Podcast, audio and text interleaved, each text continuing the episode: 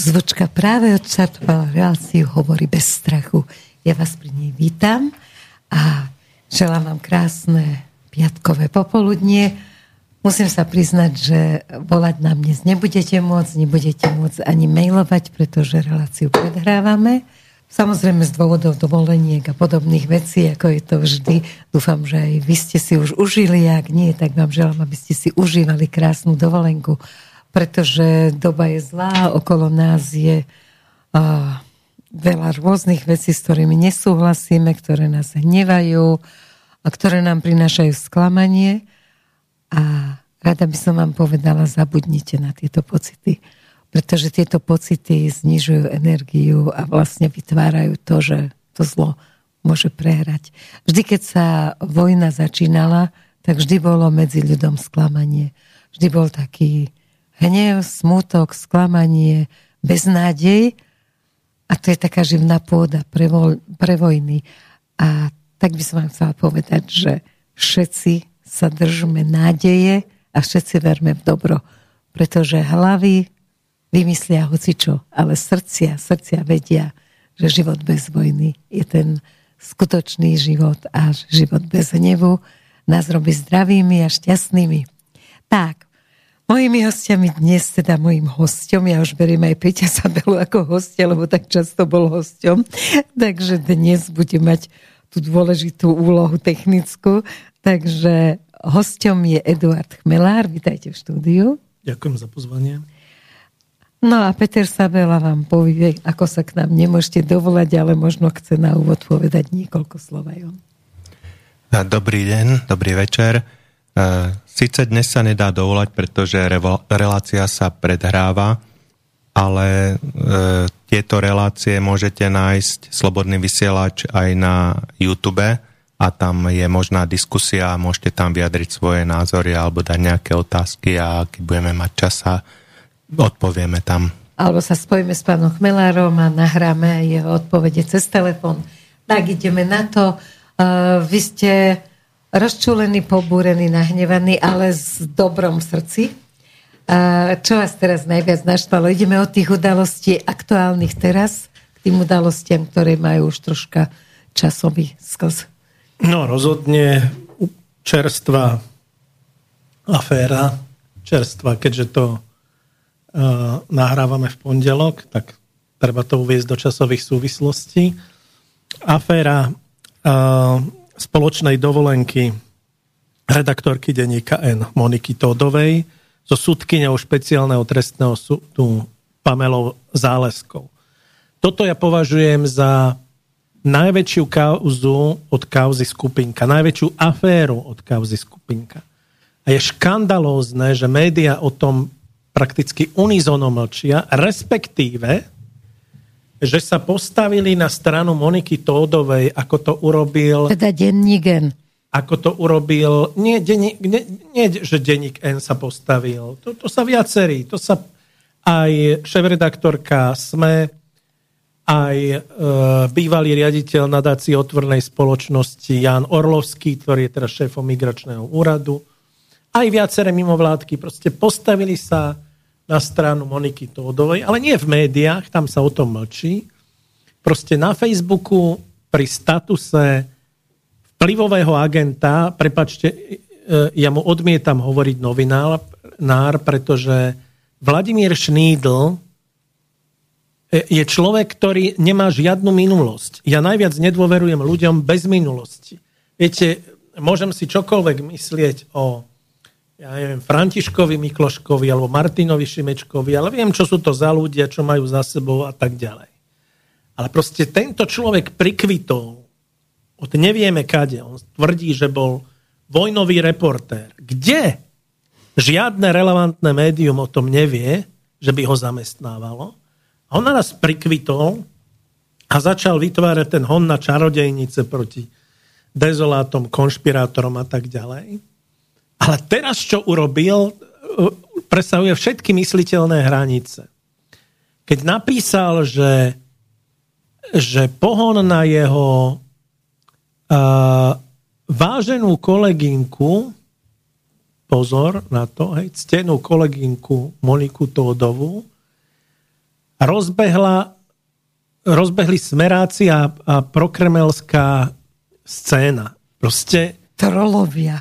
Trolovia a že mu, tu, že mu chodia na stránku trolovia. Proste ja som úplne, mne úplne zamrzol mozog, pretože som naozaj nečakal nejakú takú mieru vyspelosti a nejakej etickej uvedomelosti, že to novinári odsúdia. Hoci by sa to patrilo, lebo je to škandál, ktorý... Aj trestný čin. Aj trestný čin, o tom si ešte povieme, ktorý poškodzuje predovšetkým dôveryhodnosť novinárov. Ale jednoducho netušil som, že sa dá takto perfídne obhajovať trestný čin, lebo, lebo dajme si pozor, aj v tých diskusiách pod svojimi statusmi ja som upozorňoval, nesklzajte do toho, že sa vysmievate nejakému lesbickému vzťahu, lebo vám uniká pointa. To, čo robia tie dve v posteli, je ich vec.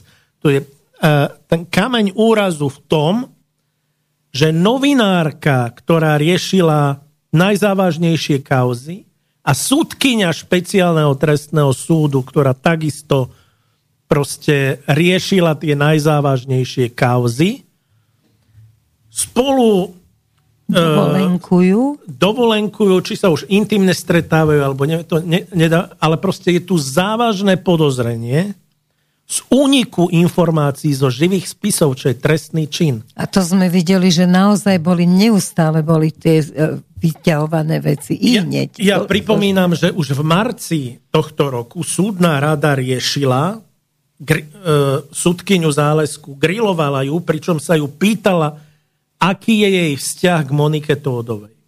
Vtedy sa z toho vysmievala, bagatelizovala to, zakopávala to do autu, no evidentne jednu e, časť hádanky zodpovedanú máme. Je medzi nimi veľmi blízky vzťah, na ktorý mimochodom upozorňoval Robert Fico už pred troma rokmi, ale vtedy ho vysmiali. Hej. A, ale čo s čím sa spája podozrenie, to je to, že naozaj, ako aj skonštatovala súdna rada, že okamžite, ako sa otvoril ten e, spis, tak na druhý deň to bolo uverejnené v denníku N. A že niekde ten únik nastal a je to najzávažnejšie podozrenie, takmer rovnajúce sa dôkazu, že tu môže byť to slabé miesto. Viete, a v tejto situácii keď mimo nejaký, nejaký mimovládkár povie, že no a čo, čo sa spolu nemôžu kamarátiť? A nejaký potrimiskár, ktorý e, z hodou okolností e, vystupuje pod krytím novinára, povie, že to sa jej chcú pomstiť za to, že odkrývala závažné kauzy, tak ja hovorím, halo. A teraz poprosím všetkých ľudí dobrej vôle. To je jedno, na akej strane Eh, tohto predvolebného mocenského zápasu stoja. Aby si uvedomili tú závažnosť veci.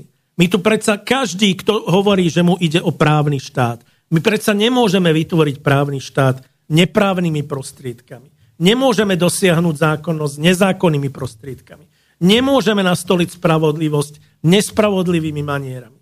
Toto, čo sa tu deje, je niečo, čo a vy si musíte predsa pamätať, ešte pred takými 10-15 rokmi akékoľvek užšie vzťahy novinára s politikom už boli považované za čestčiaru a riešilo sa to aj v novinárskych organizáciách a inde. Ale tu máme intímny vzťah e, prominentnej sudkyne s prominentnou novinárkou a jednoducho tie dôsledky e, ja neviem, či si to títo ľudia neuvedomujú, ale podľa mňa to je už zámer čistý. Ak toto nedokážu identifikovať ako problém, tak je problém aj v nich. Pretože e, za tejto situácie by Monika Tódová mala letieť z denníka N na hodinu. Tak ako Peter Todt. Tak ako Peter Todt, keď sa odhalilo, že je agentom, respektíve námestníkom SIS a toto je ešte vážnejšia vec. Nehovoriac o Pamele Záleskej, ako Štefan Harabín už to označil, že by generálny prokurátor mal na ňu okamžite vydať zatýkač. Ja to poviem takto. táto aféra znamená, že všetky súdne procesy, ktoré mala pod prstom Pamela Záleska za tejto éry, by sa mali preskúmať na novo. A že by sme mali byť veľmi opatrní, aj tí, ktorí tvrdia, že tu bojujú s mafiou. Či, či tá mafia nie je skôr alebo aj na tej druhej strane, lebo toto spojenie novinárky, sudkyne, e, príslušníkov NAKA vyzerá na organizovanú zločineckú skupinu. To už proste nie je sranda a preto ja nabádam k opatrnosti voči praktikám tejto moci. Keď sa zmenila vláda a ja som si želal, aby sa, sme sa vysporiadali s kauzami minulosti, aby sa to tu vyčistilo. Ale teraz vidíme, že namiesto toho nastúpil politický revanš, vojna v polícii, vojna e, medzi E, súdmi a prokuratúrou a tak ďalej. Toto sú veci proste, ktoré treba dať na poriadok. A ak si niekto neuvodomuje alebo nevidí nebezpečenstvo situácie, tak je proste darebák, ktorému potom treba odkázať, no tak ale už tu nebojujeme o spravedlnosť, už tu bojujú dva klany, dva rôzne klany systémom, je to síce darebák, ale je to náš darebák. Hej? Proste je, je nepredstaviteľné, ja som si nevedel predstaviť, ako je vôbec možné za tejto situácie obhajovať Moniku Tódovú, ako agent Schneidl to dokázal. Hej? Schneidl to dokázal. On, oni tu dokázali proste nehorázným, nehorázným obhajovaním spojenia, ktoré má všetky znaky trestného činu. A ak si oni nepýtajú po závažných otázkach, veď si to opäť len urobme si ten známy test Ficom, keby sa toto dialo.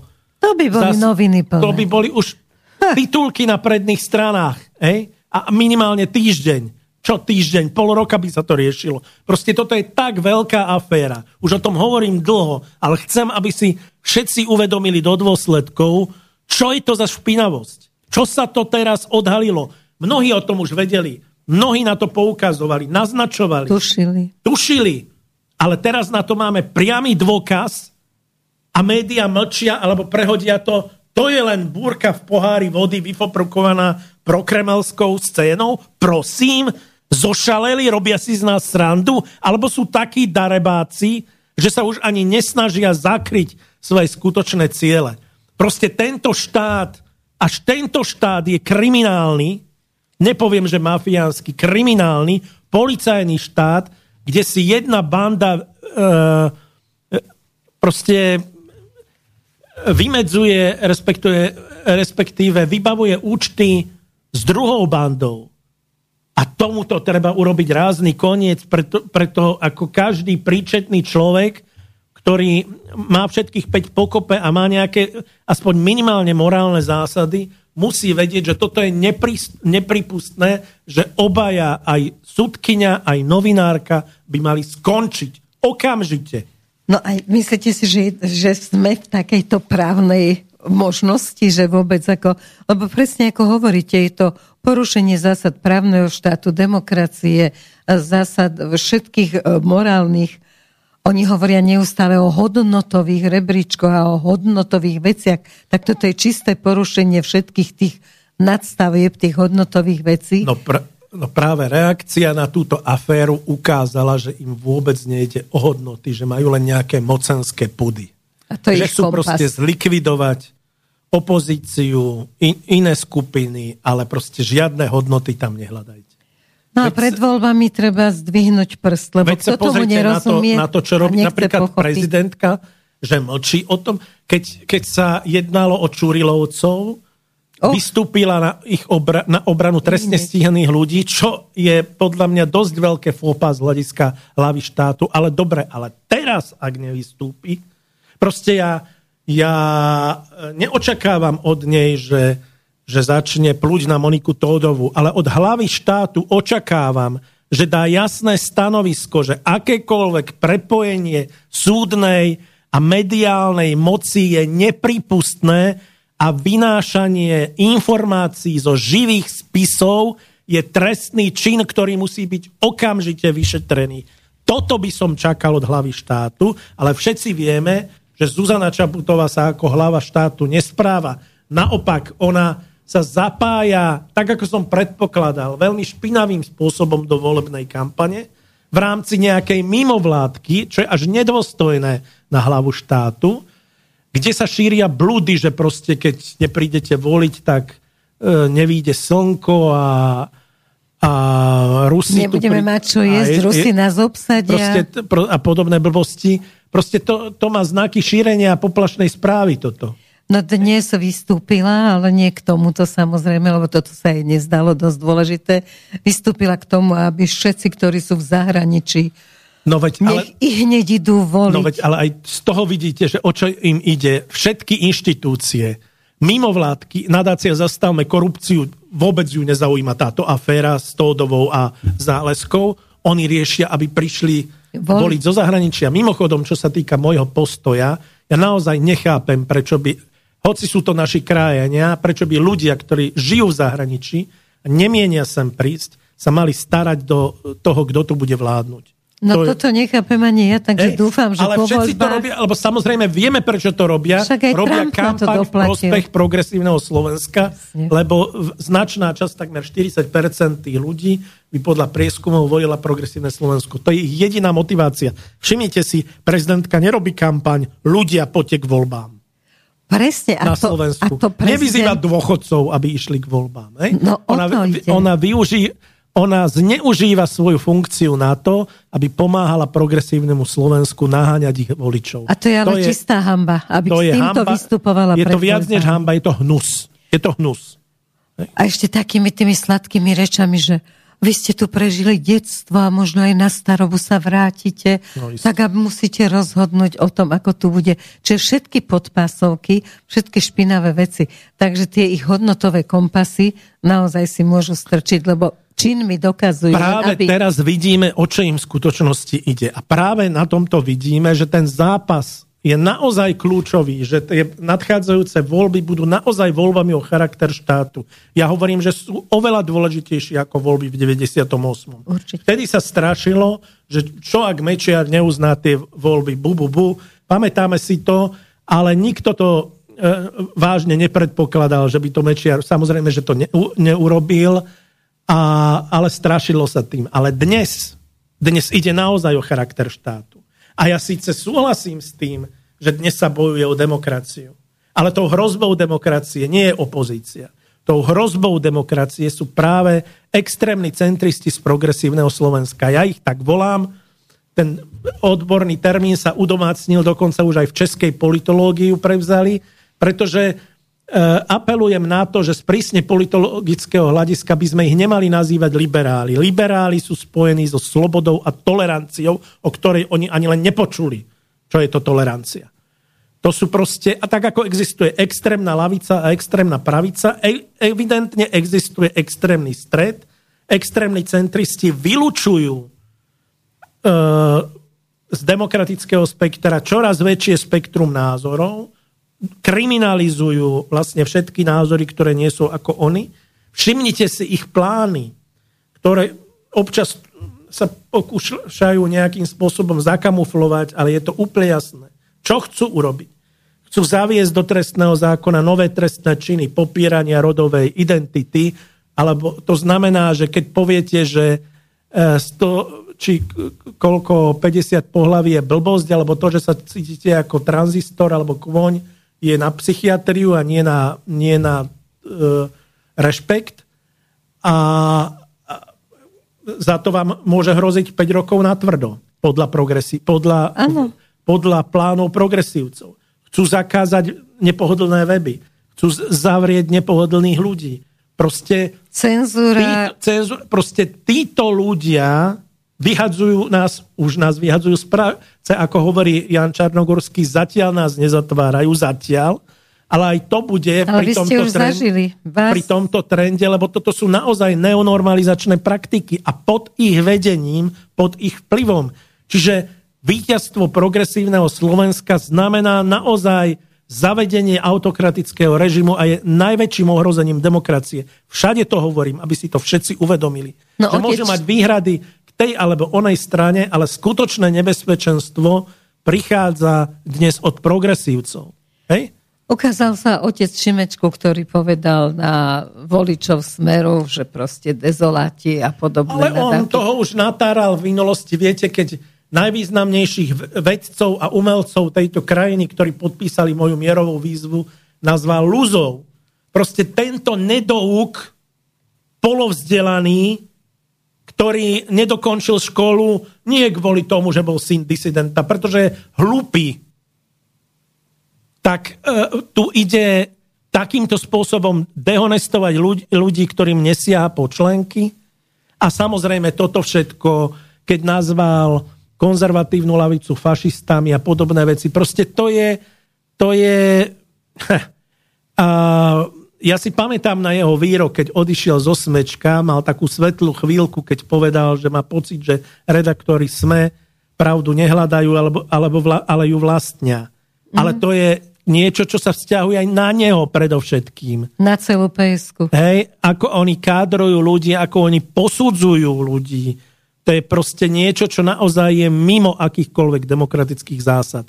Preto hovorím, že takýchto ľudí treba naozaj odstaviť od moci, pretože sú hrozbou pre všetkých, nie len pre opozíciu, ale pre všetkých, ktorí chcú slobodne dýchať v tomto štáte. Ale našlo sa už kopa dôkazov o tom, že Šoroš, čo sa strašne teraz by Dirier a Iliev zomreli od smiechu, že spomenieme Šoroša, ale je na to kopa dôkazov, môžu si ich vyhľadať aj na internete, že proste sem priniesol kopu peňazí na to, aby likvidoval tu na takých ľudí treba za komečiar, ale nikdy sa nenašiel žiaden dôkaz na to, že sem Rusi poslali nejaké peniaze, ktoré by mali tu nás zmeniť niečo. Ale Čiže... viete čo, ja nerád, e, ja som to už viackrát povedal, ja nerád používam naozaj toto, ja vnímam Soroša ako metaforu, rovnako hlúpu, ako keď niekto...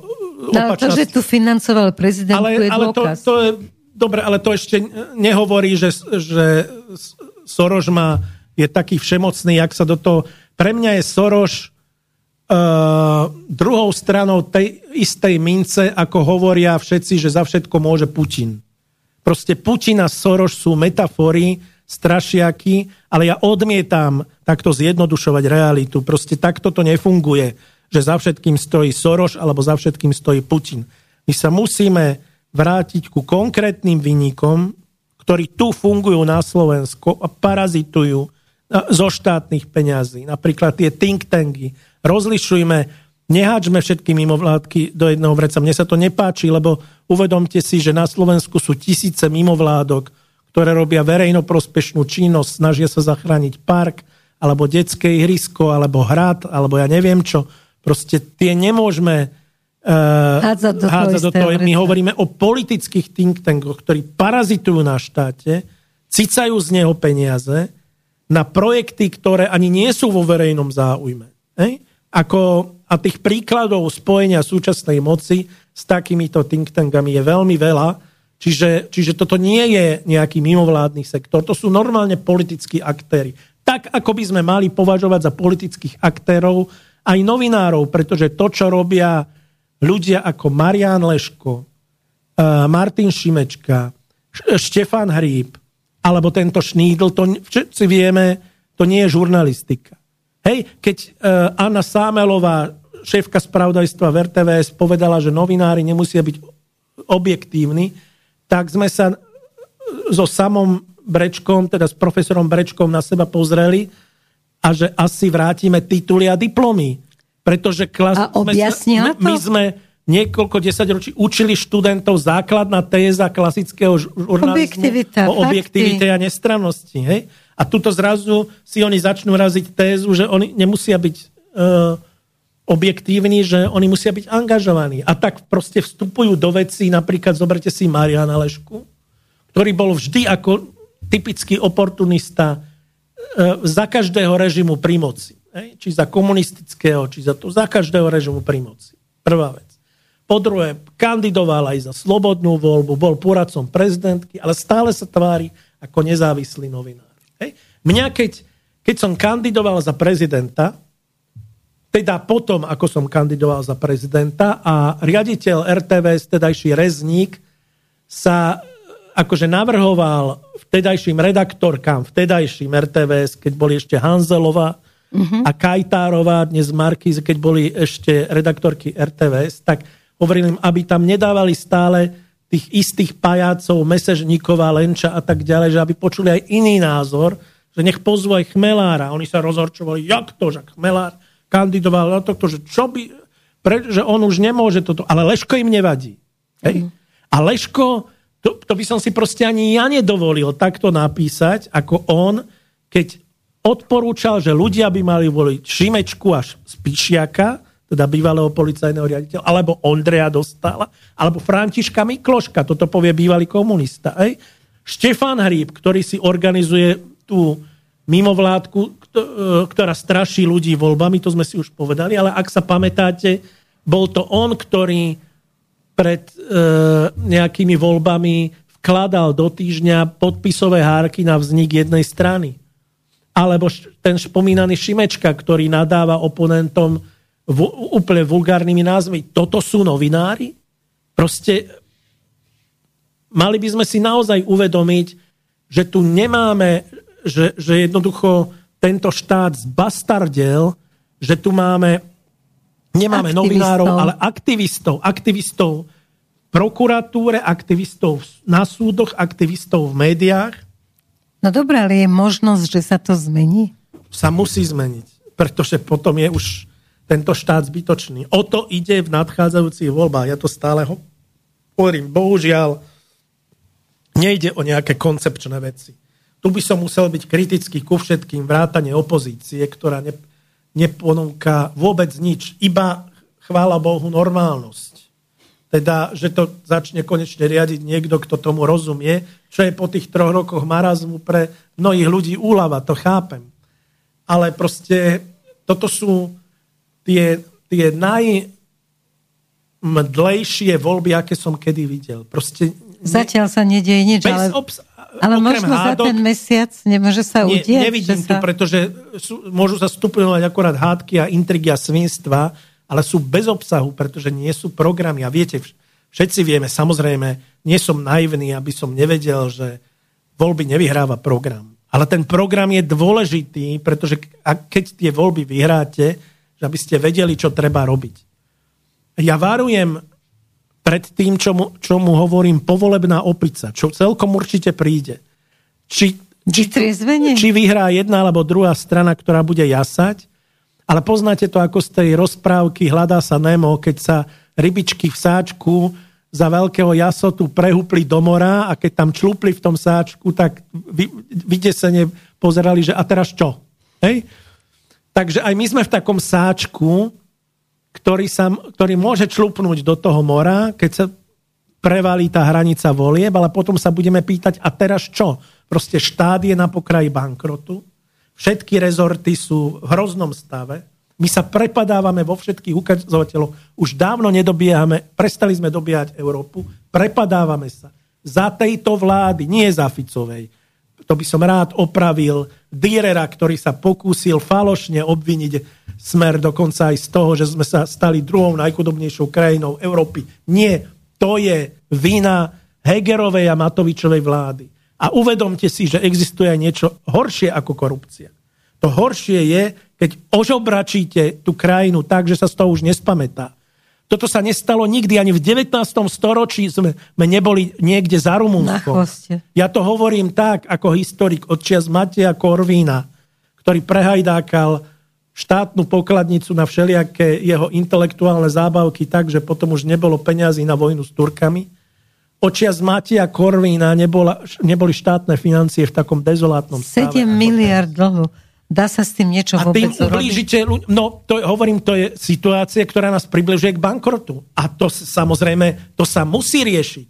A ja, a teraz by sa mali pýtať hlavne novinári, čo z tých politických stran pred voľbami, čo s tým chcete robiť. Ale oni sa ich pýtajú, kedy zavriete Fica, kedy zavriete Kaliňáka. S kým? Hej? O, S kým pôjdete no. a toto. Proste ich to nezaujíma. Prečo by to, ako to môže potom zaujímať ľudí, keď novinári nekladú správne otázky? A ja sa tohto obávam, že, e, viete, lebo v politike nie je väčšieho zločinu, ako zobrať ľuďom nádej. Vy ich na niečo nabalíte, na niečo namotivujete, oni s nadšením alebo zoškripajúcimi zubami ako kto vám ten hlas do urny hodia. No a teraz príde realita a a zistia vlastne, že Nič. nevedia, čo, čo robiť, že sú bezradní a že jednoducho namiesto toho, aby realizovali nejaké čo, čo, sluby, čo ľuďom všetko naslubovali, im budú musieť brať, aby to ten štát prežil.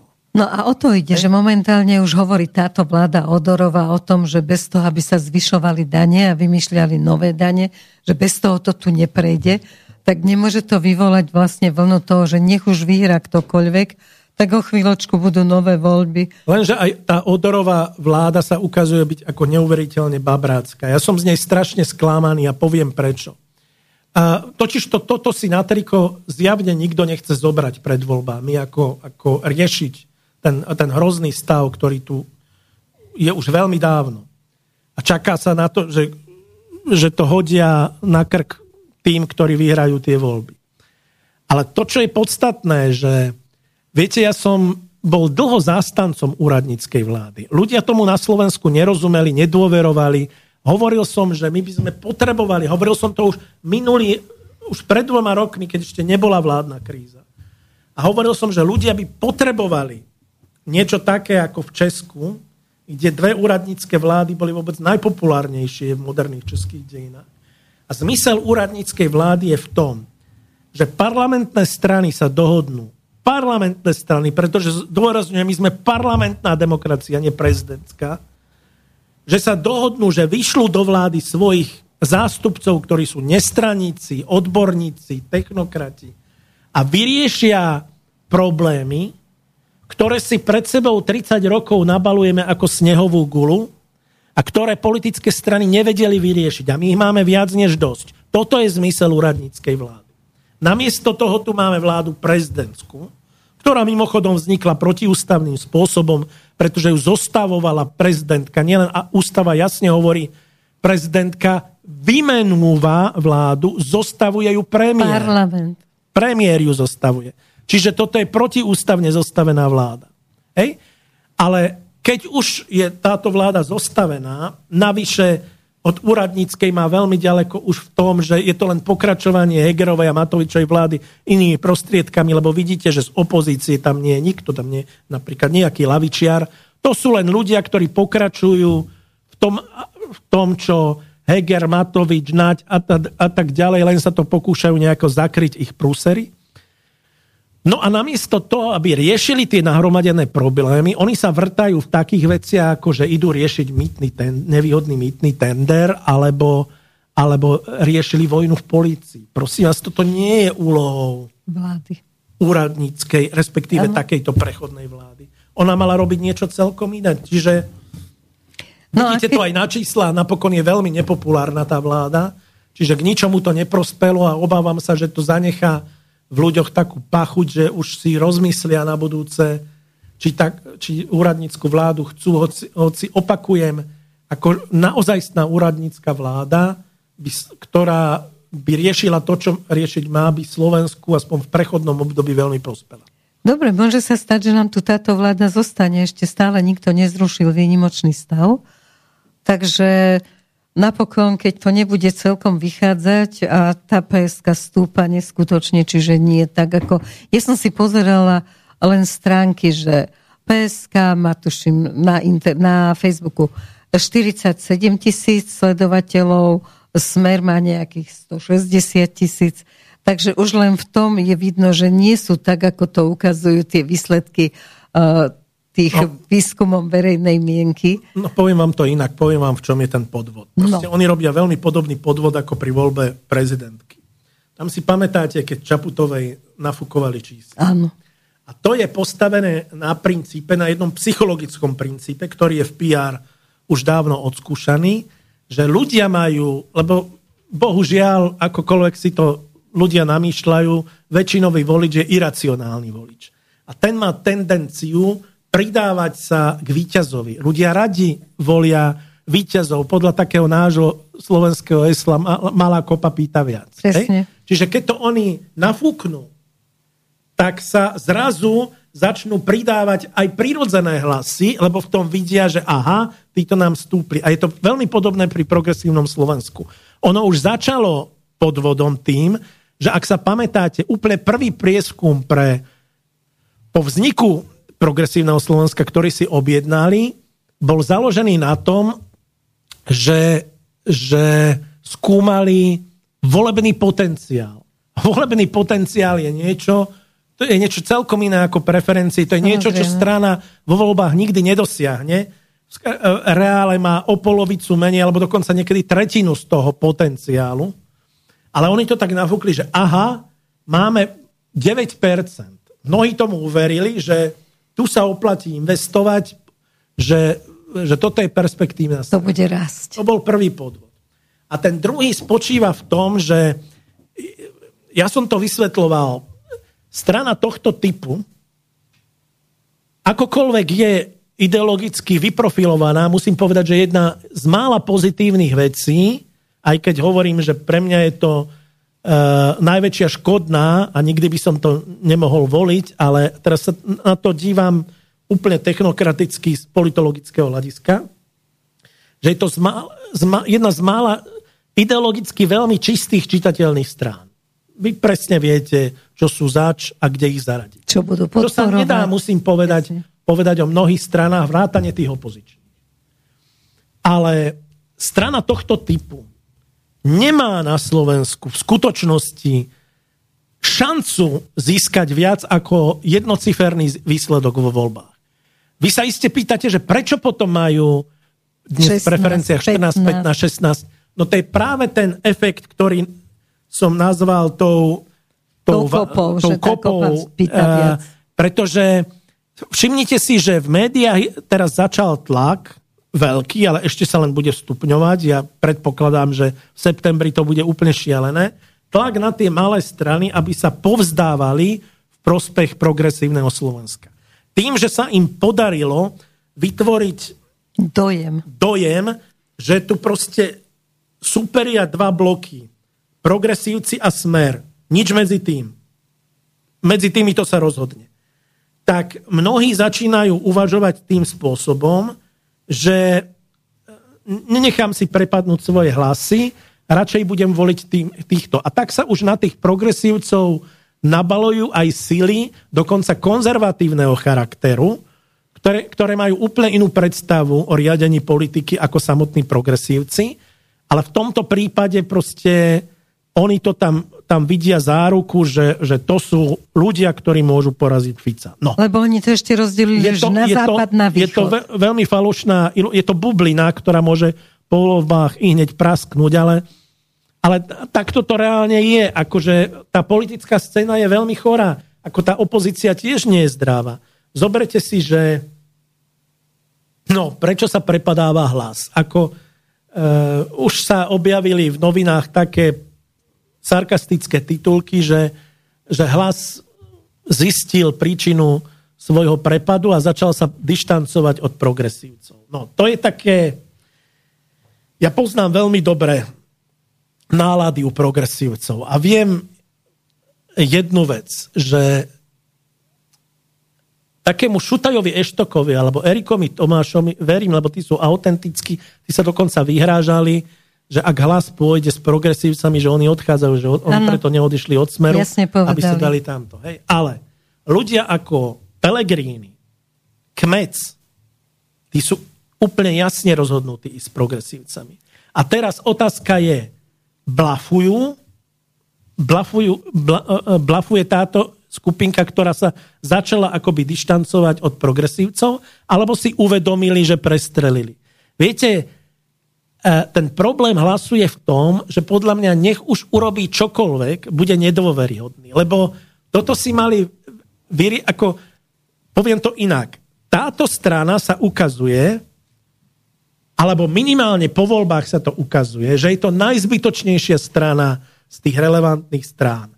Proste, keď bude dominantný smer, tak sa tam rozplynú ako cukor v káve. Keď bude smer Áno, lebo program je veľmi podobný. To, to, je, to je takmer... A keď budú pod uh, progresívcami? progresívcami, tak ľuďom sa zhnusia a dopadnú ako gazda právice. Hej? Mm-hmm. A ten základný problém hlasu, ktorý podľa mňa už nedobehnú v tejto kampane, je, že oni za ten čas, čo vznikli, sa nedokázali vyprofilovať. Povedzte mi základnú ideu hlasu. Proste nenájdete ju, neviete, lebo oni sa uh, kma, ako, ako taký lístok vo vetre ano. pohybujú. Ja im ho, hovorím, a už sa to aj ujalo, som zistil celkom, keď som ich nazval, že to nie je hlas, to je ozvena smeru. Mm. Čokoľvek povie smer, to oni to zopakujú. Hej? Oni nemajú vlastnú agendu. Oni, keď sa ich na to spýtate, tak uh, Pelegrini vám povie, ja chcem byť slušný, ja vždy budem slušný. To je také, ano, také čaputovské bláboli. Slova, hej, hej? Hej. Proste čo to je? Slušnosť máme každý z domu, buď sme to dostali od rodičov, ale, ale to nemôže byť základ politiky. Hej? To musíte mať v sebe akože niečo, pro, niečo základné. Proste pri smere viete... Hlavný cieľ istý, musíš mať. Pretože ten Fico je čitateľný, ide ako bulldog pomoci, vie presne, čo chce, čo odmieta. Je to jasné. To isté máte pri SNS alebo pri iných stranách. Aj pri, aj pri tých progresívcoch. Tí sú čitateľní. Ale hlas, proste tá strana, uh, ja predpokladám, že tá strana v krátkom čase stratí elektorát, pretože nemá a možno niečo... sa rozpadnú, nie? Keďže no, niektorí naozaj hovoria, že nepôjdu s tými liberálmi a Pelegrini no, stále, že pôjdu. Samozrejme, v prípade, že, že pôjde Pelegrini s liberálmi, tak tam sa tá strana rozpadne celkom určite. Ale dúfajme, že pred treba len, voľbami, treba len, po voľbách. Treba len, ja nerozumiem Petrovi Pelegrinovi v, jednom, v jednej veci. Vieme, že on je a pomôžem si takým, pomôžem si takým, takou parafrázou. Pamätáte si, vy ste taká generácia, ktorá... No, ďakujem. no veď aj ja, keďže, keďže si to Musím pamätám... si dať kávu. Keďže si to pamätám, tak už tiež nepatrím medzi tých, čo vtedy ťahali káčera. No, takže keď na, konci, na konci režimu Eh, Miloš Kopecký vystúpil s tým známym prejavom na zjazde hereckom. Uh, myslím, že to bolo na zjazde spisovateľov, ale to, to nie je podstatné. Bol to oh, ja myslím. Ve, no, veľmi, podst, veľmi, veľmi uh, dôležitý kritický prejav o tom, o tom režime. A tam povedal takú vetu, že, uh, ča, že čaká nás temnota najtemnejšia, alebo temnota temná. Ja by som túto dobu charakterizoval ako prázdnota prázdna. A zvlášť, keď sa pozriete e, na takýchto lídrov v úvodzovkách, v úvodzovkách preto, lebo to nie sú ľudia, ktorí by viedli. Mne trhalo kútikmi od smiechu, keď sa Zuzana Čaputová označila za líderku. Líderku čoho? Svojho frajera, alebo takto, lebo inak neviem, koho ona vedie, ale ani tento štát nie. Čiže nie. Ale zase americký veľvyslanec ju za slovenskú patriotku vyhlásil. Isté, že, isté, že taká patriotka, ktorá, si, ktorá, ani, ktorá ignoruje niektoré významné štátne sviatky a pamätné dni a tak ďalej. To vidíme, čo, e, čo jej patriotizmus. No ale vrátim sa k tomu Pelegrinimu. E, ako s tou prázdnotou je spojené aj to, že u toho človeka vidíte, že jeho jedinou ambíciou a snou je byť premiér. Je to až komické niekedy, keď si on robí videjka, dostal som od vás po, otázku, že kto bude premiérom. Výborná otázka. No a ja vám opakujem, že keď si nezvolíte mňa, nebudete mať mňa. Proste to je až detinské. Máte ako, to nacvičené, ako, mohli by ste ísť za premiéra. Je to až detinské, ako sa im nanúka, že, ako sa im núka, že on chce byť predovšetkým premiérom. A to je proste, viete, mne, mne to pripomína takých zasranov s prepačením z politických mládežnických organizácií. Hmm. Neviem, či ste ich niekedy mali tú česť v úvodzovkách ich zažiť, a bohužiaľ áno. To sú chlapci, ktorí, keď my sme naháňali dievčata, tak oni chodili na stranické schôdze. Hej? A z toho nemôžu vyrásť normálni ľudia. Hej? Sa berú strašne vážne. No a presne v takomto štýle. Oni už, už keď mali 20 rokov a pri táborových ohňoch viedli debaty, že ja by som chcel byť minister obrany. Ja minister vnútra. Hej, chápete, že nevedeli, čo by robiť so Slovenskom, ale už mali jasno v tom, čo chcú byť kým oni. by chceli byť. A Peter Pellegrini sa správa presne ako ten, takýto politický zväzák. Ja by som chcel byť premiérom. A čo?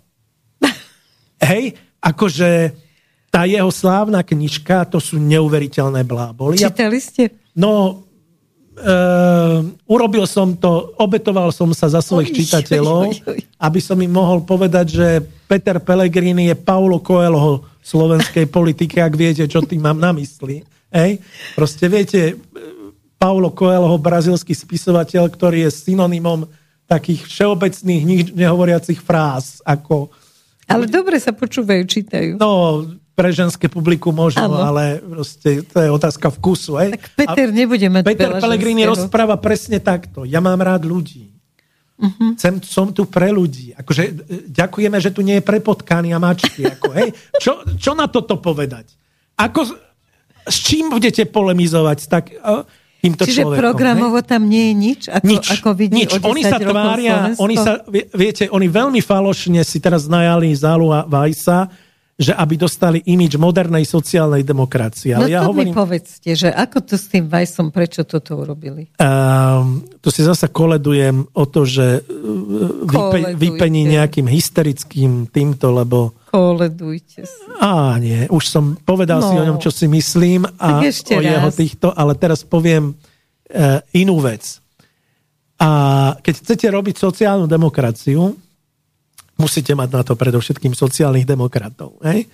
Ten problém je, že ja hovorím, politolo- nech sa na mňa neurazia, z politologického hľadiska nie sú lavicové strany ani smer, ani, ani hlas.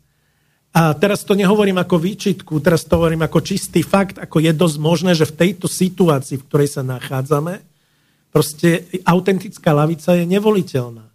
Ale to, to sa netýka len lavice, tu ani proste neexistujú tie autentické pravicové prúdy, to je všetko nejaký maglaj, Ale nie je to celosvetovo tak? Je, je proste, upadajú tie ideológie a je, je tu taký kvás, nevieme, čo z toho vznikne ešte, ale proste keď sa snažia že, že vybudovať modernú sociálnu demokraciu, ako by sa vraceli do minulosti k niečomu, čo nefunguje.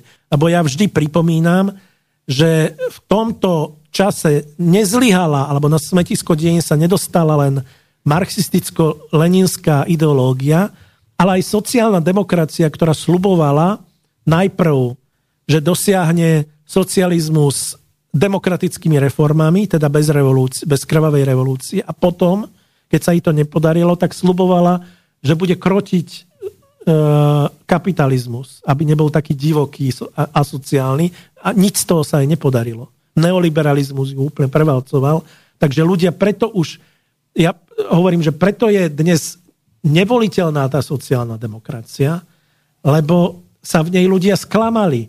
Keď Brigita Šmegnerová vyčíta Smeru, že zdiskreditoval sociálnu demokraciu, tak hovorím, je to možné, ale najprv ju zdiskreditovali ľudia ako Šmegnerová a Weiss, keď zničili lavicu neoliberálnymi e, vyslovene reformami a kolaboráciou s Durindovými takýmito experimentami. Hej? To je, to, tam bol základ a proste ľudia postupne prestali veriť tým lavicovým riešeniam. Takže keď sa niekto dnes tvári, že ideme budovať modernú sociálnu demokraciu, tak sa ja pýtam s kým, lebo v tom smere sú aspoň nejakí lavičiari. Ale v tom hlase nikoho takého nevidím. Ako s kým to chcú robiť? So Žigom? Alebo s Druckerom? Alebo te, s Kresákom? Teda s tými, čo sa spojili s dobrou voľbou, teda s pravicovými liberálmi? Ako, ako to je smiešné. Ale ten návrat je smiešný. Čiže nehrajme Prečo? sa tu na niečo. Viete, ja by som rešpektoval hlas ako povedzme nejakú sociálno-liberálnu sílu. Keby sa oni takto prezentovali, ale oni ani to nie. Oni nie sú o- ochotní ani sa priznať k tomu, že či by boli zaregistrované partnerstva. Zala tvrdí, že áno. Pellegrini ho odpálil, že to je jeho súkromný názor. Tak potom akože Pritom Pellegrini asi má blízko k tomu, aby to chcel. No, ale proste, ako, ako kam by ste to zaradili? Veď v tom, sa, v tom je úplný guláš, čiže e, znova sa vrátim k tomu, že ak si hlas nenájde svoju vlastnú identitu, a pochybujem o tom, že by ju našiel, lebo to je, viete, to, to by museli byť, ja hovorím, že za minulého režimu bolo také niečo, teraz ma berte s rezervou, také niečo, že stranické školenia sa to volalo. Hej? Kde sa pokúšali tých súdrohov nejako udržať v tom, v tej triednej uvedomilosti, aby vedeli, že... Odkiaľ, pokiaľ, kde sú mantinely. Že čo to vlastne robia. Hej? Že čo je základom tej komunistickej politiky. Ja hovorím, že takéto politické školenia by sa zišli každej strane, ktorá chce byť postavená na hodnotovom základe, pretože tým ľuďom evidentne treba vysvetliť, čo sú to e, konzervatívne, liberálne alebo lavicové hodnoty. Viete, ja poviem aj zo, z vlastnej skúsenosti, ja som z hrôzou zistil, keď som založil hnutie socialisti, ktoré mimochodom síce je marginálne, ale stále z hľadiska programového je to autentická lavica, ale vidíte, podľa toho proste... Koľko ľudí sa nabalilo, je jasné, že, že, že potom to netúžia ľudia. Že, že ľudí to neoslovuje. Ale e, ja som s hrôzou zistil, že v tej prvej várke, tých niekoľko sto ľudí, ktorí do tej strany prišli, že to boli moji obdivovateľia. Uh-huh.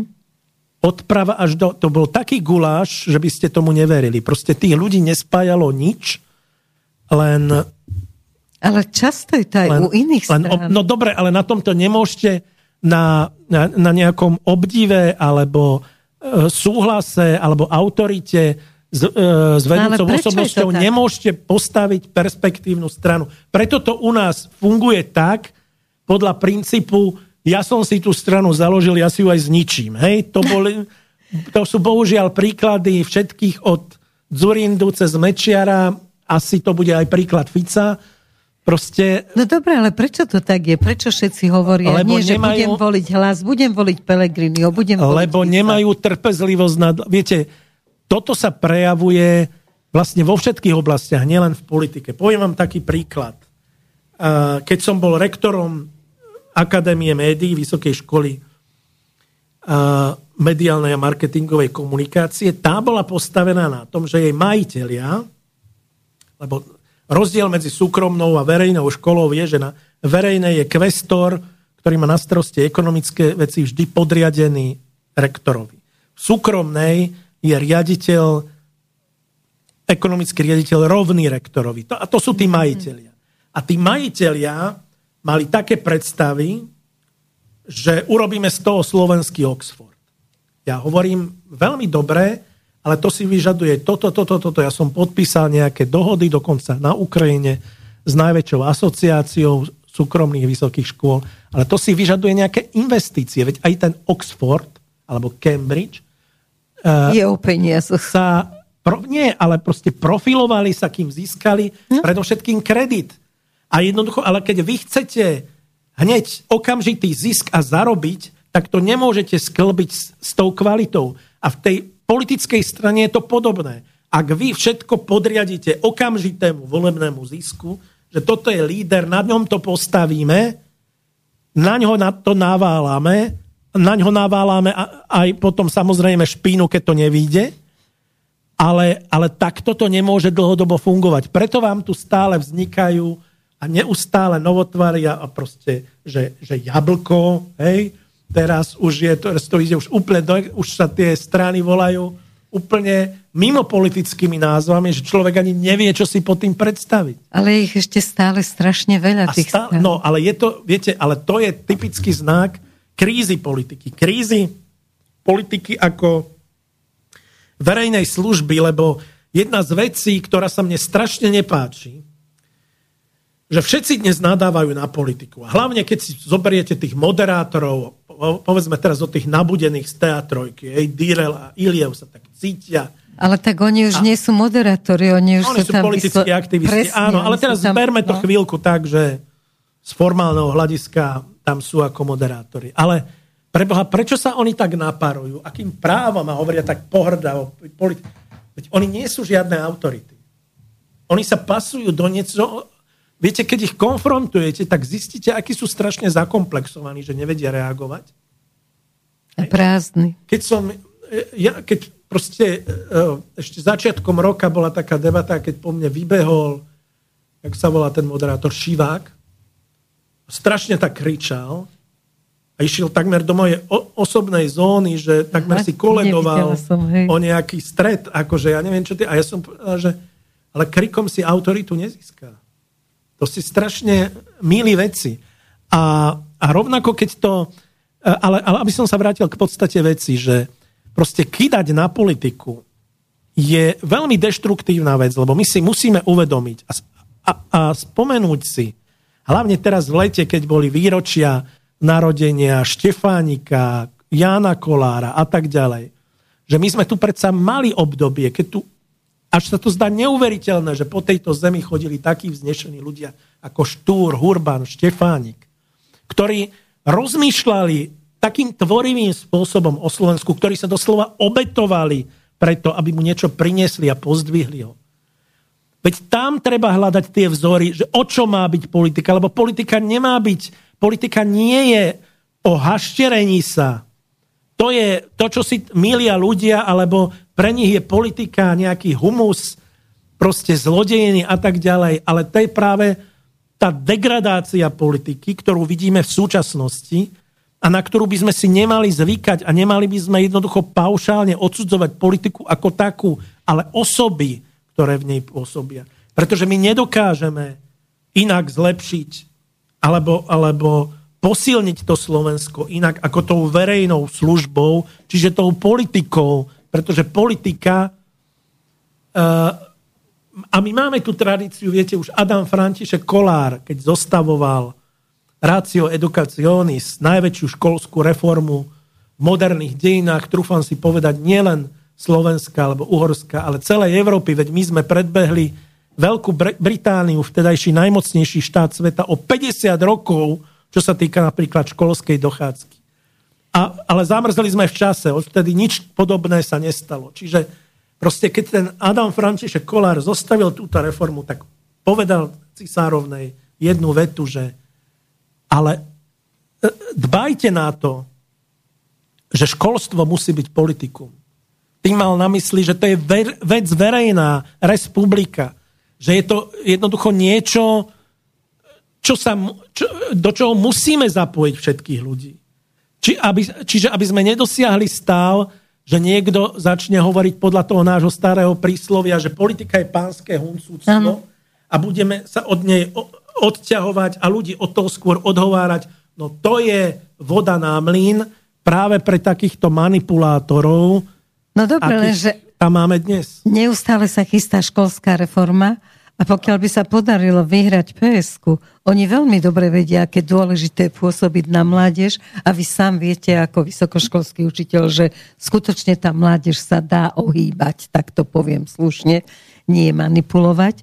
A oni chodia teraz po školách a oni tú mládež naozaj ohýbajú na svoj spôsob. Keď ste povedali túto vec, to je napríklad jedna z vecí, ktoré som ja nikdy nepripustil, keď som bol ako, ako rektor, nikdy som nedovolil žiadnemu politikovi vstúpiť Veď na ani zo zákona by nemali. Tak uh, uh, to nie je celkom pravda, akože oni môžu so súhlasom rektora, ale ne, podľa mňa by sa to nemalo stať. Podľa mňa tá akademická pôda by mala byť naozaj ako tak, ako na ňu nemôže vstúpiť noha policajta alebo vojaka, to je zo zákona dané, tak by ani politik nemal proste zneužívať túto akademickú pôdu na nejaké kortešačky. No ale robí sa ale, to, przni sa absolútne. Ale, ale toto nie je tá hla... A dokonca áno, vieme, že progresívci sa zameriavajú na mladých, ale ako hovorím o školskej reforme, tu hovorím o oveľa vážnejších veciach, ktoré sa tu... To sú jedny z tých vecí, ktoré, keď som povedal, že tu sa 30 rokov uh, neriešia veci, že si ich nabalujeme ako snehovú gulu pred seba. A jedna z tých vecí je napríklad zlučovanie univerzít. My máme nenormálne, akože a samozrejme, že ten problém ani tak nie je v počte univerzít, ale v ich kvalite, ale keď to vidíte, v akom sú stave, tak e, to najracionálnejšie riešenie je zlučovanie týchto škôl. Ale oni sa tomu tak bránia, že nie náhodou sa akreditačnej komisii v našich kruhoch hovorí akreditačná mafia, pretože keď sa aj robia nejaké, nejaké uh, audity alebo, alebo nejaké, nejaké previerky, tak vždy to dopadne tak, že keď tá univerzita skončí pod tou čiarou, že by už jej mal byť odobratý titul univerzita a mala by byť radená len medzi nejaké odborné vysoké školy, tak zasiahne to vedenie. Ja nebudem teraz povedať, akými prostriedkami, ale viete si domyslieť, akými prostriedkami si to s tou akreditačnou komisiou vyrieši. Na, dostane 4 mesiace a zrazu je všetko tak, ako bolo. Čiže a toto sa tu robí permanentne, čo ja viem, minimálne 20 rokov. Čiže Dá ja sa som, to ukončiť, alebo je to no, už da, taký no, silný no, zvyk, viete, že to bude fungovať no, viete, ešte 20 rokov? Ja som očakával, že toto by mali byť, toto je úloha, na ktorú by mala mať odvahu úradnícka vláda. Nie Určite. starať sa do vojny v polícii a riešiť veci, na ktoré oni naozaj nemajú politický mandát. To nech nechajú na legitímnu vládu, ktorá vzíde uh, z predčasných volieb. Ale vyriešiť tieto dlhodobé problémy, o ktorých všetci vedia, lebo všetci to mali dokonca niekedy aj v programoch. Každý o tom hovoril. A to je len jeden z, z problémov. Hej? Teraz... Zdravotníctvo. Áno, áno. Zoberte si, zoberte si železnice. Proste idú sa rušiť tráte, lebo nemáme 25 miliónov na opravu nejakých týchto, ale našli sme 500 miliónov na nákup nepotrebných zbraní. To sú, to je to, čo mu hovorím, že tento štát má priority postavené na hlavu. A ja by som očakával, že vláda, ktorá nemá takéto, ktorá nie je v sieti takýchto záujmových skupín, to dokáže rýchlo vyriešiť. To je podstata a účel úradníckých vlád. Ale toto je len Čaputovej vláda, ktorá plní úlohy, ktoré vyplývajú z nejakých mocenských zadaní a vieme, o čom to je. Čiže, no. Dobre, tak ja sa vrátim ešte k tomu, k tým stranám. Viete si predstaviť, že Pelegrini prezident a Fico premiér? Ja si viem predstaviť všeličo. Moja fantázia je naozaj niekedy bujná. Ale... Aj v tejto oblasti. Uh... Lebo niektorí Dobre. ľudia hovoria, že možno toto by bolo také, ako také, no nie dobré riešenie, ale také priateľné. Riešenie. Dobre, poviem vám to inak. Ja som už dávno hovoril a týmto odpovedám aj mojim fanúšikom, ktorí mi stále kladú túto otázku, že napríklad, či ja budem kandidovať, tak ja hovorím, v týchto voľbách ide naozaj o to, ako proste, že opozícia by sa mala zjednotiť na jednom silnom kandidátovi a že ide o to, ako poraziť buď Čaputovu alebo Korčoka, proste tieto Aha. síly, ktoré sú, tieto centristické síly, ktoré sú proste riadené z nejakého spoločného centra. A majú jasný A, áno. A, napriek tomu, ako ja na tomto trvám, ale vyrojili sa nám tu nejakí kandidáti a treba povedať, že vždy je to také pre mňa, pre mňa zvláštne, lebo niektorí tí kandidáti, ja ich nebudem menovať, aby, som, aby zasa som nevyvolal nejakú reakciu, lebo už toho mám naozaj pokrk, sa s niekým, nechce sa mi s nikým hádať. A Proste byť hlavou štátu, to by sa nemalo zrodiť tak, že, že si jeden večer v obývačke poviete, čo keby som... Pozriem skúsil. sa do zrkadla a poviem si, a oj, ja sa tam som, hodím. Toto, čím som, bol som týmto, týmto som ešte nebol. Čo keby som bol pre... Hej, takéto niečo, takto proste zauvažoval Andrej Kiska, znudený milionár, ktorý si jedného dňa povedal, čo keby som bol prezidentom a peňazí mám na to dosť, prišiel do agentúry, a to sú jeho vlastné slova, to sa naozaj stalo, Aha. prišiel do nejaké reklamnej agentúry, zložil kufrik s troma miliónmi a povedal im, som Andrej Kiska, chcem sa stať prezidentom. No tak takto by to nemalo byť. Ale pravda je, že taká agentúra z teba vie urobiť toho prezidenta. Áno, ale, to je to ale ja hovorím, že takto by to nemalo byť. Že prezident by mal stele... A e, nesúhlasím ani s tým, že prezident by mal byť nejaký E, nevyhnutne skúsený politik, ktorý má túto funkciu, tak povedať, ako politický dôchodok. Nie, to je proste vážna funkcia, kde by ten človek mal fungovať naplno a nie už ako detko, ktorý si prtká do gauča. Hej? Ale e, práve preto, že pred nami stojí takýto zápas o charakter štátu, tak by osobné ambície mali ísť bokom. Ja mám nejaké ambície, iní majú nejaké ambície, to je úplne v poriadku, ale ten verejný záujem by mal byť silnejší. Problém, ktorý ste načrtli, je v tom, že obaja, aj keď to nepriznajú, aj Robert Fico, aj Peter Pellegrini, veľmi chcú byť prezidenti. Veľmi. Dobre, ale veď a, to je funkcia. A no... jeden z nich proste by musel ustúpiť a dnes ťažko povedať, či Čiže aj tam doká. sú rivali, hej? Na obidvoch stranách. Aj, uh, iste, pretože... Aj ako premiéry, aj ako prezident. Pretože uh, pre Roberta Fica by, by to bolo výhodné v prípade, keby Pele išiel uh, s progresívcami, pretože uh-huh. On ako z opozičnej pozície by mal oveľa vyššie, väčšie šance ako v tom roku 2014, lebo povedzme si jedno základné pravidlo, prezidentské voľby nemôžete vy, vyhrať z pozície vlády alebo člena vlády. To už je jedno, či premiér alebo ano. minister. Proste to sa u nás nenosí. Tá opozičná poloha je najvýhodnejšia. A vtedy, vtedy by to urobil. A druhá vec je, že, že Peter Pellegrini, to viem úplne z naj, povedal by som, najúžších zdrojov alebo z najúžšieho okolia, veľmi vážne uvažoval o tom, že teraz nie, ale ešte bola v hre Čaputová, že teraz nie, ale v roku 2029, že celkom určite chce. Čo sa mne zdalo také trošku hlúpe, pretože ja som hovoril a trvám na tom, že ak on má šancu, a naozaj má najvyššiu, najväčšiu šancu teraz, o 5 rokov zničený vládou, určite aj nejakými kauzami, to už bude o niečom celkom inom. Teraz. A on sa ale bál ísť proti Čaputovej. Odstúpenie Čaputovej mení situáciu, ale e, ide o to, že neviem odhadnúť, že či by, či by Robert Fico prijal túto hru. Hej? Lebo Robert Fico viem, že vie byť taký veľkorysý, že aj keď skončí Pele na druhom alebo dokonca na treťom mieste, on mu toho premiéra dal. A dokonca aj keby nebolo, že prezident... On proste Pelegrini nechápe, ako veľmi hravo sa dá riadiť politika z pozície, povedzme, predsedu parlamentu. To by si Robert Fico vychutnal ešte by sa jej oddychol. To hej. A samozrejme, že... Ale, ale to, čo, to, čo sa Pele bojí, nie je to, že, bude, že by mal sedieť v jednej vláde s Ficom. To už vôbec nie on má komplex z neho, pretože vie, že ne, aj keď bude premiérom a Fico bude niekde úplne inde, aj keby nemal žiadnu funkciu, že vždy to bude riadiť Fico.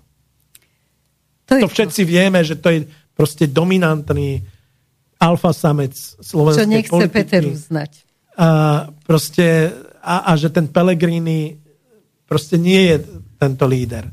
No a z toho vyplýva tá žiarlivosť a snaha alebo skôr ilúzia Petra Pellegriniho myslieť si, že keď bude vo vláde s progresívcami, že tam to viac uhrá. To je jeho... Ak to urobí, bude to jeho historický omyl a, a celkom istá porážka. Proste v tom objatí progresívcov e, to hlasu nielen doláme kosti. On si neuvedomuje, že tú ránu prestane byť aj miláčikom liberálnych médií, ktoré hodne šetria, ale v momente... Lebo nevedia, čo bude. Ale v momente, ako sa dostane do vlády s progresívcami, tak chráneným zvieratkom budú opäť progresívcami. Spomeňme si na e, prvú Zurindovú vládu, kde SDL-ku média úplne zničili. Hej? Hoci Zurindovci mali rovnaké kauzy, ale všetko sa sústredilo na SDL a tuto bude rovnako. Čiže proste, čo je len uvažovať o vláde s progresívcami, ja považujem za samovražednú misiu. No a toto, čo ste naznačili, tento model, no ja si myslím, že uh, akože teoreticky to vyzerá také, také ideálne, ale nesmiete zabudnúť na jednu vec. Oni sú naozaj rivali. Mm-hmm. A ja si myslím, že, alebo neviem si predstaviť, dokedy by Robert Fico rešpektoval Petra Pellegriniho ako prezidenta? No to je ako Mečiarkovač. No, presne. Akože vedel, že je to Hej, nutné zlo, trpel tam skôr, chvíľočku skôr či, neskôr, skôr či neskôr tie tranice by sa, lebo to, to, sú, to sú neriešiteľné. zopakujme si, že to nie je ideologický spor, to je ich osobný spor. To je to a to je to najhoršie, lebo Hej. v tom ideologickom oni sa nevedia, faktami... Oni sa nevedia porozprávať. Takže tak čo tam... to máš vždy tak, no s alfa samcom sa tomu slabšiemu ťažko rozpráva, keď si myslí o sebe tiež, Presne, že alfa pretože keď máte nejaké komplexy, tak to neuhráte takto. Hej? Takže... No dobrá, poďme k SNS. Čo si myslíte o tom, čo teraz Danko robí? Dobrý ťah, zlý ťah, dostanú sa tam, tak, nedostanú? Ako, uh, je to neisté. Samozrejme, že to sa hovorilo od začiatku, že vstup SNS do parlamentu je predpokladom na to, aby mohla vôbec vzniknúť vláda. vláda Nech tam nie je prúser od začiatku. A sú už aj prieskumy, ktoré však hovoria, že ani to by nemuselo stačiť. Mm-hmm a že to vôbec nie je isté, hlavne keď sa nafúkuje to progresívne Slovensko, že sa to dozmení. Ale čo je vždy problém pri SNS, je, je to, ako to ten Andrej Danko poskladal. To sú proste... Nemá on šťastnú ruku. Neriadené strely. Ten klub udržať pohromade, to budú musieť byť únavné vyjednávačky s každým jedným. A to si buďte istá, že oni pár týždňov po voľbách poodskakujú od neho. To sa od začiatku očakáva, že jednoducho Čiže, to je tak nesúrodé. No, jediné, čím sa môže Andrej Danko zachrániť, a podľa mňa s tým aj trochu kalkuluje. No. kalkuluje. Uvedomte si, že pri takej malej strane vám stačí na prekruškovanie koľko nejakých, teraz nepoviem presnú cifru, 2500 krúžkov, možno 3000. Mm. A pri tej početnosti E, členov, lebo SNS má celkom slušnú členskú základňu, by sa mohlo stať, že oni sa tam, si tam prekružkujú vlastní a, a tí ostatní osta, ostanú mimo. To, je, to bude vlastne skúška toho, aký vlastne majú výtlak títo ľudia ako uh, Taraba, Michelko alebo ten uh, No ale na toto, by mohol, na toto by mohol doplatiť Taraba najviac, lebo podľa mňa on ide pomaličky ako keby sa chcel doviezť na miesto no, toho Danka. Áno, veď, ale to hovorím, a tam že... môže taká ale, animozita zasa vzniknúť. Ale Dankovi by to uh, ušetrilo veľa problémov, keby sa tam prekruškovali jeho vlastní. Ej, tak si viem predstaviť, že by to bolo pre Danka Že by im to vedel aj takýmto Inak si musíme uvedomiť, že Andrej Danko hrá o uh, svoj politický život. Hej? Ak to teraz nevíde. Tak ho, tak ho proste zhodia z tej e, e, stoličky, tam sa to pod ním už dlhší čas kýve a toto bude naozaj taká ukážka, lebo to samozrejme závisí od toho úspechu. Proste ak ich dovedie do parlamentu, tak to bude líder, ktorý, ktorý uspel. Ak nedokáže udržať klub, tak to zasa bude mať nahnuté. Čiže tam Dobre, je to bol to dobrý keď... nápad, celkovo toto, že zobrať to... z iných bol to jediný možný nápad v tejto, uh-huh. tomto stave. Andrej Danko to nevedel vytlačiť inak. A viete, to je psychologicky veľmi dobrý text z toho hľadiska, že ľudia majú radi spájanie.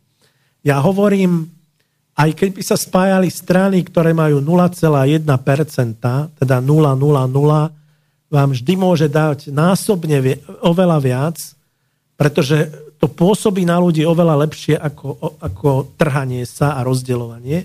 Čiže toto bol naozaj dobrý nápad. Už jeho re- realizácia je, ako hovorím, veľmi riskantná, ale keď už hovoríme o Andrejovi Dankovi, on mal ešte jeden skvelý nápad. Skvelý. Za súčasnej situácie podľa mňa jediný možný. Ja som pred poslednými prezidentskými voľbami navrhoval a stále si myslím, že by to bolo najideálnejšie riešenie, posilnenie právomoci prezidenta republiky. Nie v zmysle prezidentského systému, ale tak, tak ako? ako je to povedzme v Polsku, že má prezident posilnené právo veta, že môže navrhovať zákony a podobne. Že by to malo zmysel, lebo uvedomte si, že vydávate priamou voľbou prezidentovi najvyššiu legitimitu hmm. a má najmenšie právomoci. To už dnes ombudsman... No ale sme parlamentarizmus. No a to je stále parlamentná demokracia, ale viete, tak sme si to nemali takto vymyslieť. Veď ma nechajte dohovoriť, ja k tomu prídem. Keď sme si vymysleli priamu voľbu, ktorá sa mimochodom nezrodila z nejakého hlbokého štátnického uvažovania, ale preto, že sa nevedeli doho- dohodnúť a Rudy Schuster si to dal ako podmienku ano. koalície, že bude prezidentom. On tak, si veril, aj mu to vyšlo. Áno, tak uh, to nevedeli urobiť, ale nedali tomu prezidentovi vyššie právomoci. A my dnes stojíme pred, dilem, pred dilemou. Buď to tomu prezidentovi upravíme tak, aby to malo zmysel, alebo potom sa prikláňam k tomu, čo navrhoval Andrej Danko, vráťme to všetko do parlamentu. To som sa chcela spýtať, že či vlastne by mal parlament voliť prezidenta, či táto možnosť bolo, by sa vám zdala tak lepšia. to bolo na začiatku, ano, veď keď ale... hovoríte o parlamentnej demokracii, tak by to tak malo. kde má prezident ceremoniálnu úlohu, akože ju má aj teraz, zoberte si Nemecko, kde ho stále volí Bundestag, ak mu nechcete zvýšiť tú právomoc. Lebo toto sa pýtam ľudí. Viete, ľudia sú takí, takí v tomto rozpoltení, ako by tomu nechápali, že na jednej strane je tá priama voľba prezidenta evidentne obľúbená. Sú to druhé naj, najnavštevovanejšie voľby. Lebo stále nostalgia ostala z minulosti, že predsa len prezident to malo nejakú váhu. Ale na druhej strane a, akože, že nechcú mu dávať nejak veľa právomoci. No ale to nemá zmysel takto. Čiže vrátiť to do parlamentu by znamenalo napraviť ústavnoprávne, lebo to je už aj právny, teoretický, právno-filozofický problém, napraviť naozaj to postavenie tak, aby zodpovedalo princípom parlamentnej demokracie. A navyše, uh, samozrejme na tieto zmeny potrebujete ústavnú väčšinu. A ja si viem predstaviť, situáciu, totiž to poviem to takto. Ja nepredpokladám, že niekto, dokonca ani smer nie, myslí vážne to, že by zobrali republiku do koalície. Proste z mnohých dôvodov to nejde. Myslíte si, že sa klamu? Myslíte si, že by dôvod mohol byť ten, že vlastne medzinárodná spoločnosť by neprijala ich? No, poprvé, v momente by leteli zo strany európskych socialistov, kde by ich náradil hlas a mimochodom Hlas, na tom hlas pracujú. Práve ľudia ako Zala na tom veľmi pracujú. Ako, hej? A e, dávať im nejaké zámienky, aby vyhodili smer zo strany európskych socialistov, to si myslím, že nerisknú, pretože to členstvo v tomto zoskupení má jediný zmysel, že a v minulosti sa to osvedčilo, že držia tomu premiérovi chrbát medzinárodne. Hej? Že že proste za iných okolností, keby dopadol povedzme ako Orbán, to nie, lebo keď, keď ho drží takáto organizácie, tak je to vždy takto. A navyše, ja, ja to stále, bohužiaľ musím, musím povedať, aj keď sa to poslucháčom tohto ráda, rádia nebude páčiť, že, že to je strana, ktorá sa síce snaží na jednej strane dištancovať od Kotlebu, ale stále má to neonacistické jadro a stále sa s niektorými otázkami nevysporiadala, takže je tak na pomoci. Na pomoci. Čiže ja predpokladám, predpokladám, že ak by prichádzala do úvahy nejaká spolupráca s republikou, tak to len na takej úrovni, že im dajú parlamentné funkcie, povedzme podpredsedu parlamentu, tak ako to vyriešilo áno v, s KSČM Hej? Áno. Že toto je reálne, ale nemyslím si, že tak ale niekto... to stačí. No, veď, ale nemyslím si, že niekto, preto som povedal, že nemyslím si, že niekto reálne uvažuje o, o spájaní. O spájaní. Ale toto, tento model by mal taký zmysel, že by sa dosiahla ústavná väčšina. A v tom prípade by sa dali robiť aj zmeny takéhoto charakteru. Ako, ako prezidentské voľby. Prezidentským voľby, ale nie len to. Hej? Dobre, Čiže... ale prinieslo by to niečo, keby sa zmenilo zase, že to, okrem takého toho oficiálneho, že teda parlamentnej demokracii bude Odpadlo voliť. by veľa sporov, na celé to nákladné divadlo uh-huh. a tak ďalej. Viete, ale tam ja nehovorím len o prezidentovi. Ako, no ústavnou väčšinou sa dá meniť ústava pod, Dneska tá Sloven, po skúsenostiach, čo máme za sebou, Slovenská republika potrebuje zásadné ústavné zmeny a tie sa proste nedajú dosiahnuť inak ako takouto väčšinou. Čiže... No ale momentálne pri tejto vláde, ktorá bola, tak sa tá ústava stala trhacím kalendárom. No ale tak, lebo sú to babráci. Proste to, viete, to tam ani netreba hovoriť, že či sú to liberáli, konzervatívni. To boli predovšetkým babráci, proste, ktorým by som nedal, nezveril do rúk ani dieťa na 5 minút, nie to vládu na 3 roky. Hej? Ako... Len taká strich do toho, lebo potom sa vrátim ku KDH, že čo si myslíte o tom kolárovom hádzaní dieťaťa hore-dole? No, um, ako by som to povedal. O Kolárovi nemám žiadne ilúzie. Aj o jeho minulosti a tak ďalej. Veľmi dobre sa poznám s novinárom Pavlom Jacom, mm-hmm. ktorého, ak si pamätáte, dokopali e, žalúďoví ľudia za bieleho dňa a jeden z nich v tej skupine, aspoň Pavol Jac, ho spoznal, že bol aj, aj kolár. Čiže...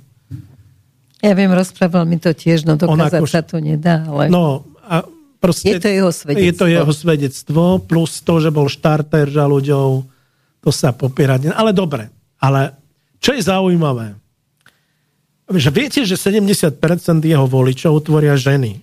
Čo ja Medzi 35 a 4. Ja mám na to také vysvetlenie. No vysvetlite. Sú frustrované, rozvedené ženy, ktoré možno nejak podvedome dúfajú, že sa stanú mamičkami, alebo vidia v ňom mm-hmm. taký idol, že, predsa, že aký je skvelý otecko, ktorý sa postaral o svoje deti. A práve vidia preto... Istotu.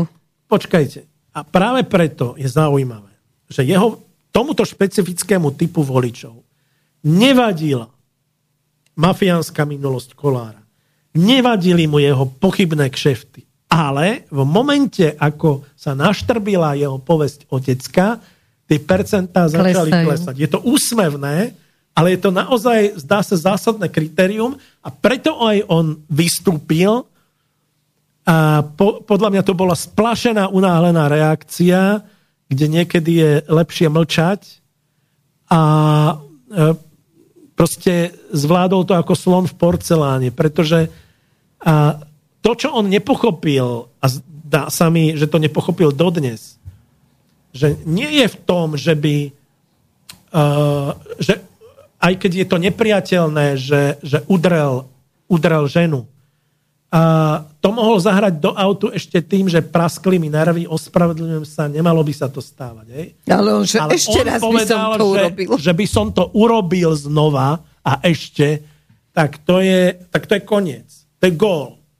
Toto je, toto je niečo, viete, ako v civilizovanej krajine, niečo, ne, veď my tu každým dňom prekračujeme v tej politike také hranie, že ja, ja sa čudujem, že čo je tu ešte, my sme si už zvykli na také veci, že viete, ako keď vás, to, to mi prípada tak, ako, že keď, na, keď vás obhádžu krávským lajnom, a keď vás ním dlho obhádzajú, tak to lajno vám zaschne, už, už to ani tak tomu človeku nevadí. Nevníma to.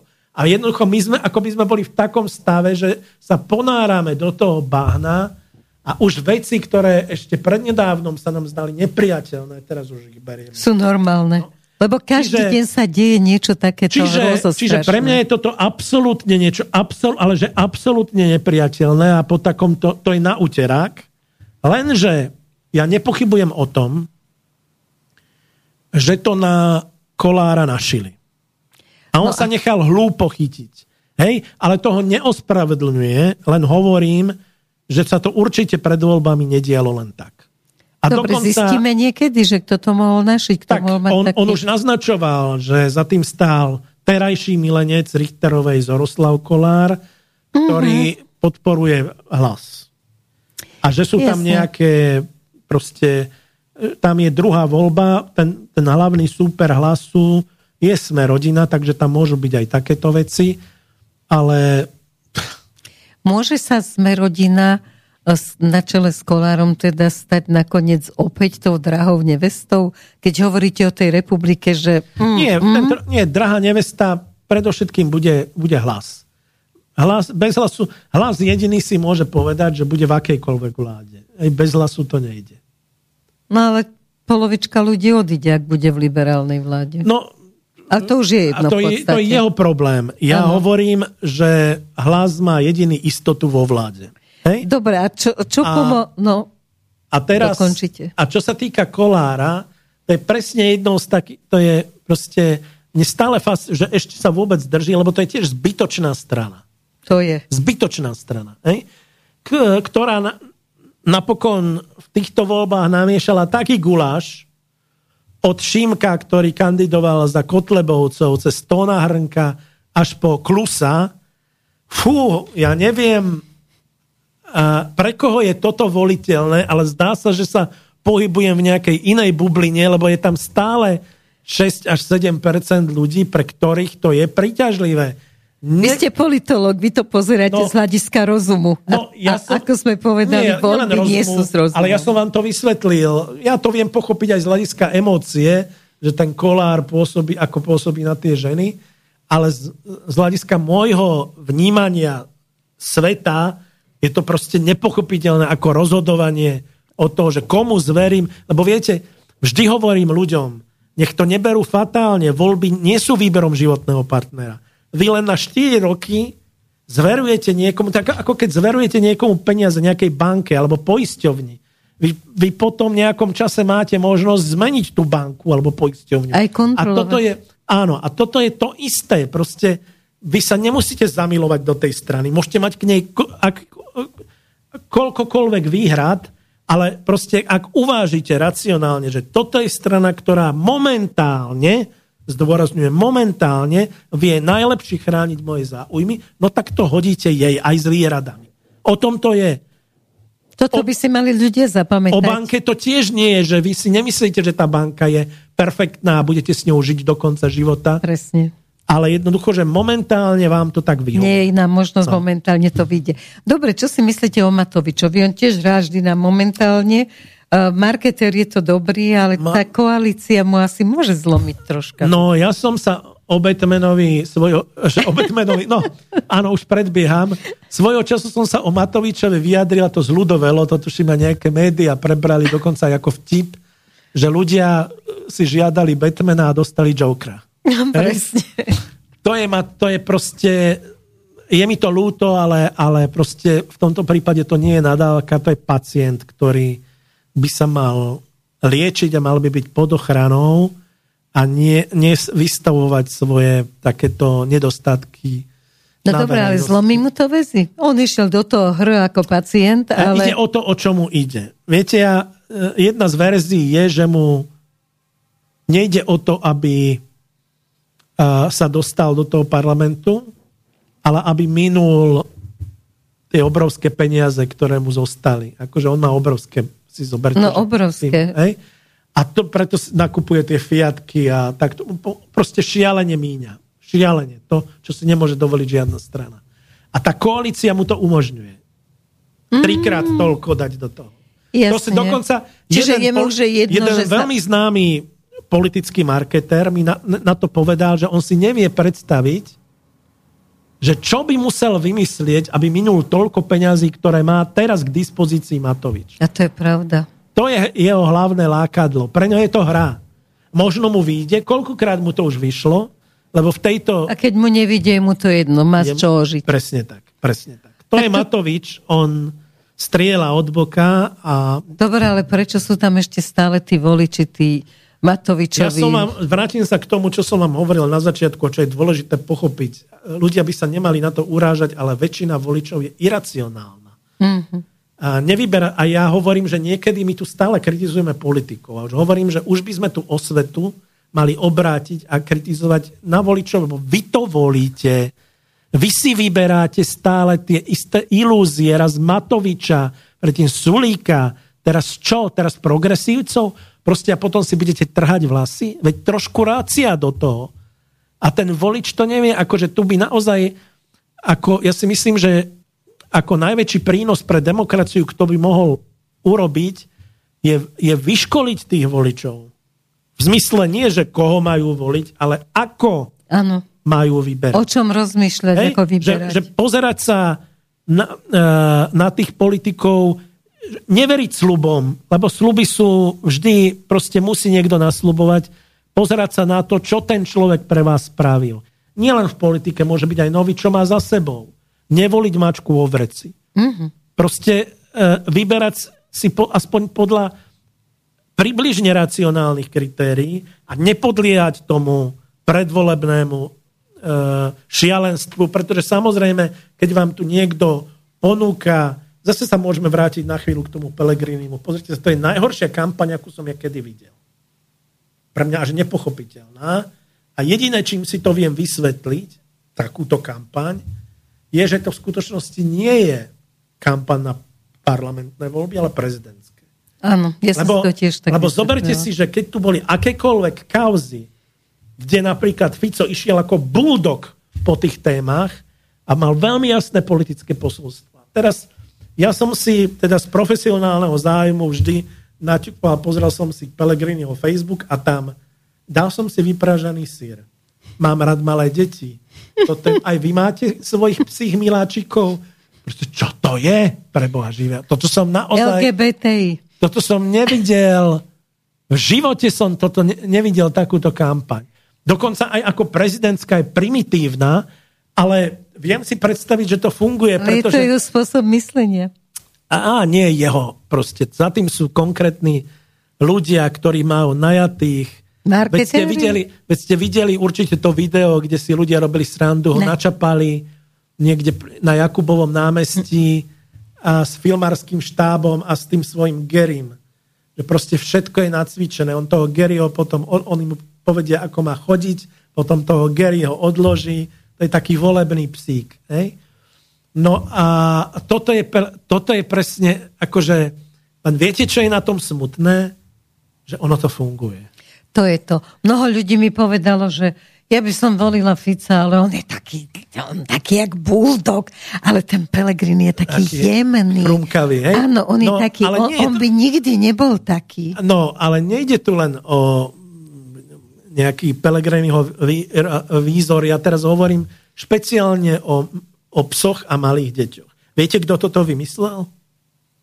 Hitler. Ge- Goebbels pre Hitler. Goebbels. Ano. A odvtedy sa nič ne... Napokon... Lebo všetci keď, milujeme malé zvieratka keď, a malé deti. Keď uh, dobili Berlín, Američania nechceli z Berlína nič iné ako Goebbelsov archív. 20 rokov ho študovali, dali preč odtiaľ tie veci, čo sa týkajú teroru, teroru, krvi, to proste z toho vyradili, lebo to ľudí len odpudzuje.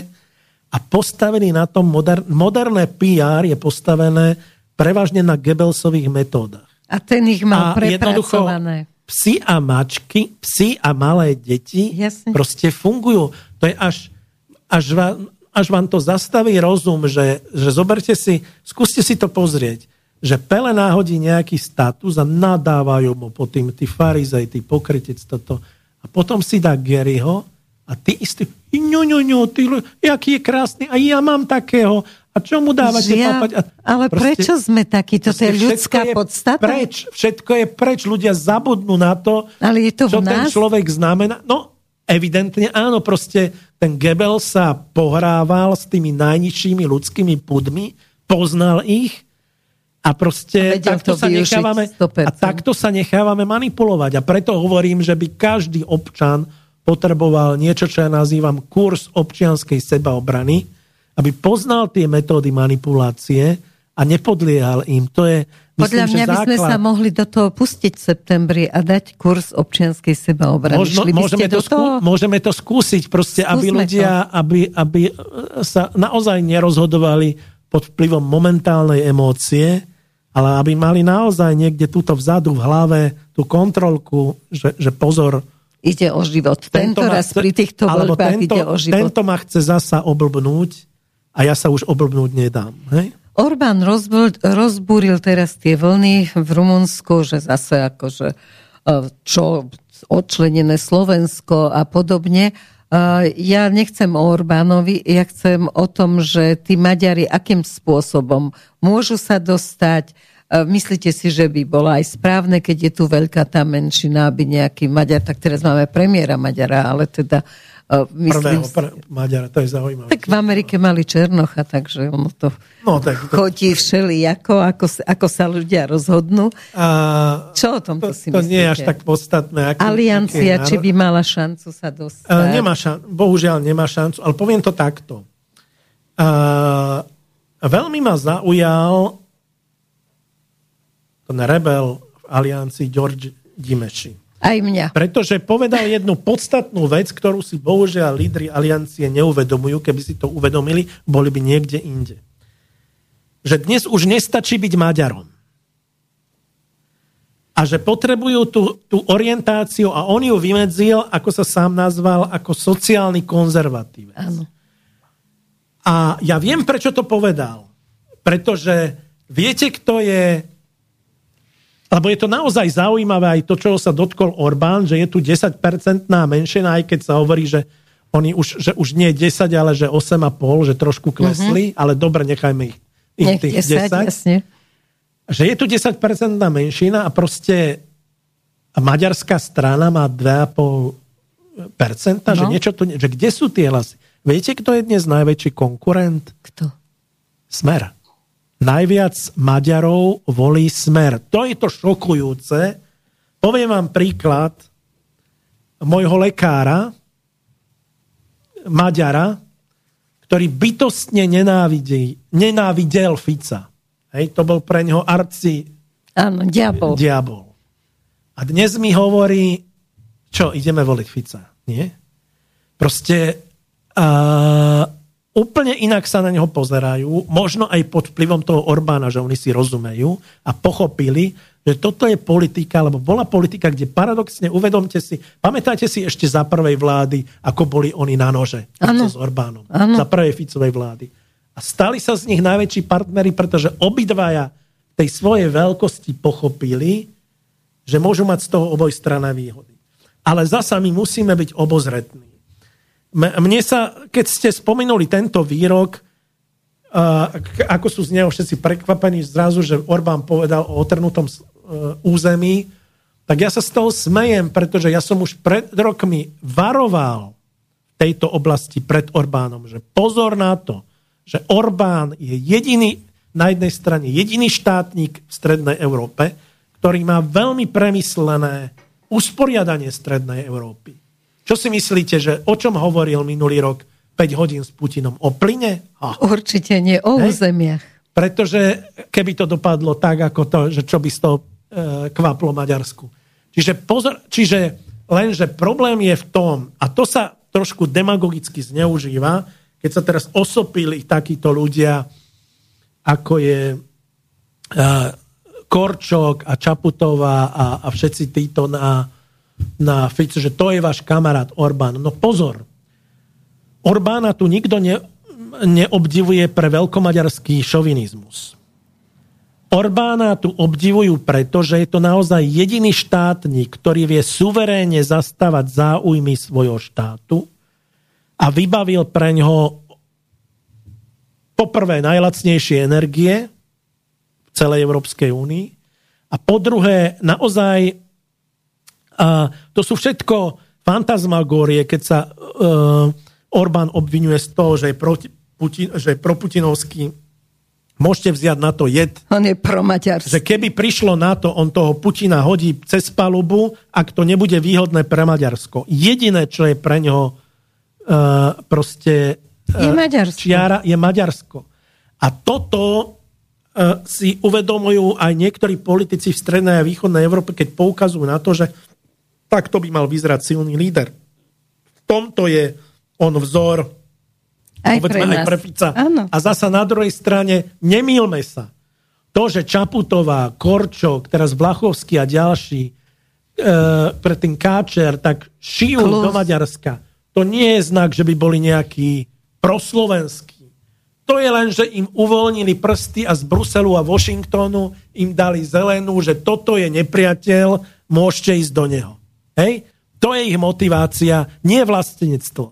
To je ich jediná motivácia. A my naopak si musíme uvedomiť, že z hľadiska motivácie musíme tomu Orbánovi vytýčiť hranice, že odtiaľ potiaľ kamarát. Lebo Do- ono tie územia má záujem a keby sa niečo delilo, tak nám- bude si on brať akože veľkou hrsťou. Červená cesta to vlak nejede, ako sa hovorí. Len Ale na druhej strane, proste tam, kde máme spoločné záujmy, tá stredná Európa musí držať. A tá V4 by sa mala posilniť. A, Pani prezidentka celkom robí veľ- všetko ne- preto, aby... Nesúhlasím celkom.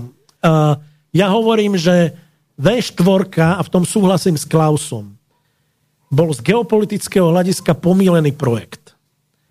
On vznikol preto, že aby nám umožnil ľahšie vstúpiť do EÚ, čo sa aj nejakým spôsobom Podarilo. podarilo, lenže Polsko malo vždy ambíciu, a tá sa zväčšila hlavne po rozdelení Československa, byť stredoeurópskou veľmocou. Iba že z geopolitického hľadiska malo vždy vektor smerom k Pobaltiu, nie k Strednej Európe. Už Milan Hoďa vo federácii, knihe Federácie v Strednej Európe varoval pred Polskom. A nezabúdajme, že Polsko e, je nielen trojský kôň Spojených štátov, že aj vďaka nemu sa ne, nedar, nedarí udržať jednoto, jednota Európy, ale aj to, že Polsko nás historicky vždy podržalo. Napokon zoberme si, že Mnichov a viedenská arbitráž nebola len o tom, že, že si z nás odkusli Nemci a Maďari. Odkusli si z nás aj Poliaci a jediní, ako jediní to územie nevrátili. Poliaci e, sa nesprávali ako naši priatelia, a Poliaci napokon aj v dnešných ich plánoch, keď snívajú o akejsi konfederácii s Ukrajinou, na čo si treba dávať veľký pozor, lebo to je vlastne spôsob, ako dostať Ukrajinu bez splnenia podmienok do EÚ. A predstavte si, že by vznikol takýto obrovský polsko-ukrajinský štát. To by bol nielen najväčší štát v EÚ, zmilitarizovaný, autokratický, ja hovorím, že to by bolo najväčšie ohrozenie bezpečnostných záujmov Slovenskej republiky. Ale takže, to momentálne sa deje. Takže naopak, my by sme sa nemali snažiť ani tak oživiť V4, ako zintenzívniť spoluprácu s Poliakmi, Maďarmi, ale aj s Rakúšanmi, Chorvátmi, Rumun, teda na báze bývalej monarchie, ale samozrejme na iných princípoch. Toto, sú, toto je naša prirodzená geopolitická E, základňa v Strednej Európe a nemali by sme do toho miešať Polsko. To bol od začiatku omyl a Polsko sa s nami snaží manipulovať do všetkých svojich iniciatív, ako napríklad Trojmorie, ktoré je vyslovene proti bezpečnostným záujmom Slovenska. Ak sa pamätáte, všetci, uh, uh, všetci to rozpoznali. Aj česk, českí predstavitelia, aj maďarskí, aj takto. Jedine Andrej Kiska bol na tom samite a pretože ako vždy sa nevedel zorientovať, kde je jeho IQ to je no. bolo ťažké, aby sa zorientoval. Dobre, ale Poliaci sa mne momentálne zdá, že sú pre nás veľmi nebezpeční. No Tým, no, ako to, budujú o tom som tu hovoril pol hodinu. Presne, ale ako, že budujú obrovskú armádu. Áno. No ale ako môžeme sa teraz vyčleniť, keď teraz je takéto posolstvo obrovské, že všetci sme Slovania a teraz akože bratajme no, sa, ja Polsko nevnímam ako Slovanovia, ich vnímam, Poliaci, že sa orientujú práve k anglosasom. Nezabúdajme nezabúdajme na to, že Poliaci vždy uh, bojkotovali alebo sabotovali slovanskú vzájomnosť. Bolo to už začias Kolára, keď síce Adam Mickievič považoval Kolára za veľkého proroka, do, dokonca uh, prednášal o ňom na slávnej uh, parížskej Collège de France, kde mu venoval v rokoch 1840 až 44 niekoľko prednášok, ale sám hovoril, že neverí slovanskú vzájomnosť. A oni boli skutočne vždy najslabším uh, ohnívkom. ohnívkom tejto reťaze. Takže, takže eh, to stále pretrvá. My, my v prvom rade, ako hovorím, je v najvyššom bezpečnostnom záujme Slovenska nedovoliť spojenie Polska a Ukrajiny. To by bola pre nás No ale my to smrť. ovplyvniť nemôžeme. Môžeme? No, uh, jednoducho môžeme, ak budeme vetovať to pripojenie Ukrajiny bez takýchto podmienok. Samozrejme, že môžeme. Ale samozrejme, že na to potrebujete aj politikov, ktorí majú Suverén. gule a nebudú sa báť e, takéto projekty vetovať. Zatiaľ sme takých politikov nemali, lebo ja musím pripomínať, to nebola len otázka tak, tejto vlády. Aj um, Pelegrini alebo Fico mali doma silné reči a v Bruseli vždy keď povedal Pellegrini, že ruské sankcie proti Rusku sú nezmyselné, ale vždy zahlasoval za ich predlženie. Že zo solidarity. To je čo? Tak buď sme si vedomi vlastných záujmov a povedzme si, že toto nie je proti našim záujmom, alebo nie. Jediný, ktorý využíval právo meta, je opäť Orbán a opäť je to o tom, čo sme hovorili, že to je proste politik, ktorý vie zastávať záujmy svojho štátu. Dobre, na druhej strane v tej Európskej únii, však budú voľby do Európskej únie zase, nemáme žiadne také postavenie, že by sme niečo ovplyvňovali, aspoň teda sledujúc Uhrika, som o tom hlboko presvedčená, no, alebo aj... Ale práve preto je dôležitá tá regionálna spolupráca. Ja som povedal dôvody, prečo by to nemala byť V4, ale my potrebujeme regionálnu spoluprácu, lebo vždy, keď sme vedeli niečo presadiť, napríklad aj ten odpor voči migračným kvótam, tak sme to presadili len v, v takejto sile.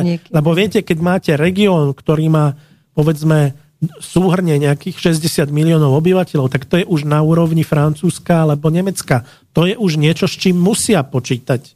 Čo nemôžu. Lenže keď sa ozve pol miliónové Slovensko, tak na ňo, či pardon, 5, 5 miliónové, 5,5 miliónové, tak na ňo vytvoria taký tlak, že sa z toho nespamätáme. A preto je obdivuhodné, že tí Maďari to držia sú osamotení, ale držia to. Tak oni boli vždy zvyknutí, že sú osamotení, preto sa posilnili preto, tým, áno, lebo áno. naozaj ako boli tu na ako trň vždy. Áno, áno. Ale Európska únia sa začala veľmi meniť. Ona na začiatku, to, však keď sme ju išli voliť, tak na začiatku bola taká, že rozumný projekt, že toto je niečo, čo môže pomôcť aj nám. Teraz je to niečo celkom iné je teraz, aké vidíte východisko? Myslíte si, že je schopná nejakým spôsobom sa zmeniť? Dobrá otázka a ďakujem za ňu. Uh, nie. Ako, ja som dlhodobo presvedčený, že tento model je ne, neudržateľný, ale je dôležité, aby sme vedeli, akým spôsobom k tomu pristúpiť. Proste, aby sme si to nepredstavovali že ako hurvínek válku, že vystúpime odtiaľ. To je, viete, to je podobné ako NATO. Viete, že ja som dlhodobý odporca od začiatku. Vojen. Uh, vojen a teda NATO. NATO, lebo NATO znamená Jasne. vojny, militarizmus a, teda, a tak ďalej. Ale už keď nás do toho vohnali, ako ovce do košiara, a je oveľa dôležitejšie pripravovať sa na to, respektíve, že práve v tej konfrontácii skôr či neskôr to NATO zliá a, a usilovať sa skôr o to, aby, aby sa táto organizácia rozpustila, aby sa zvolil úplne novým bezpečnostný model. V prípade EÚ je to veľmi podobné. Pre nás je nebezpečné, akokoľvek e, je v tejto podobe, a vysvetlím aj prečo už EÚ neudržateľný projekt, pre nás je nebezpečné len tak vystúpiť Proste to každý, kto má kalkulačku a trošku sa vyzná v ekonomike, vie, že, že, by, na, že by sme padli na hubu. Pre nás je ale dôležité, aby sme minimálne ako Nemci mali plán B. Nemci už niekoľko rokov majú vypracovaný, prišiel, odhalil to Der Spiegel, že majú vypracovaný plán B v prípade, že sa EÚ rozpadne. To neznamená, že si to Nemci želajú, ale Nemci sú Super. pripravení na to, že sa tak stane. My ako obyčajne nie. Zoberte si, keď, spomente si, ako sa rozdielovalo Československo. Česi mali, až neskôr vyšlo najavo, že Česi mali tajné zasadnutie vlády, Česi boli dávno pred rozdelením pripravení. Čo chcú, ako to chcú. A aj to tak Presne. dopadlo, že úderom polnoci naraz vlaky alebo lietadla ostali na ich strane, my sme čumali ako puci, pretože my sme do poslednej chvíle mleli, že, na, že chceme zachovať federáciu. Proste Proste nepriprave, boli sme na to nepripravení. Bez ohľadu na to, čo chcela tá verchuška, neboli sme na to pripravení. A ja hovorím, že teraz ide o to isté. My musíme mať plán B. Nie preto, že by sme chceli z toho vlaku vyskočiť, ale aby nás to nezomlelo. Pretože my môžeme padnúť na hubu nielen tak, že z toho vyskočíme, ale aj tak, že sa to rozsype a my zostaneme zrazu bez obchodných vzťahov a bez iných vecí, ktoré sú s tým spojené. EU dnes, samozrejme to ste už naznačili na začiatku, je celkom iná ako v čase, keď sme do nej vstupovali. Ako mení sa to na veľmi nebezpečný moloch, už nielen byrokratický, ale ja hovorím autokratický. Ako sa ukazuje, že proste zlyháva e, v toľkých veciach, že keď príde kríza, už vám ani nenapadne volať na pomoc Európsku úniu. A e, to sa nedá do nekonečna riešiť tak, že že proste 20 rokov tu hovoríme povedzme o demokratickom deficite a európsky byrokrati povedia, že tak my budeme vysvetľovať. Oni nechápu, že tu, ne, tu nemáš čo vysvetľovať, že to ľudia odmietajú. Hej? Že, sú, že, že dá sa Európska únia reformovať? Dá sa. Podľa mňa už tento model nie, ale, ale mali sme sa o to pokúsiť. Ale nemôžete proste zmeniť to nastavenie tak, že, že poviete, že, na, že to budete vysvetľovať.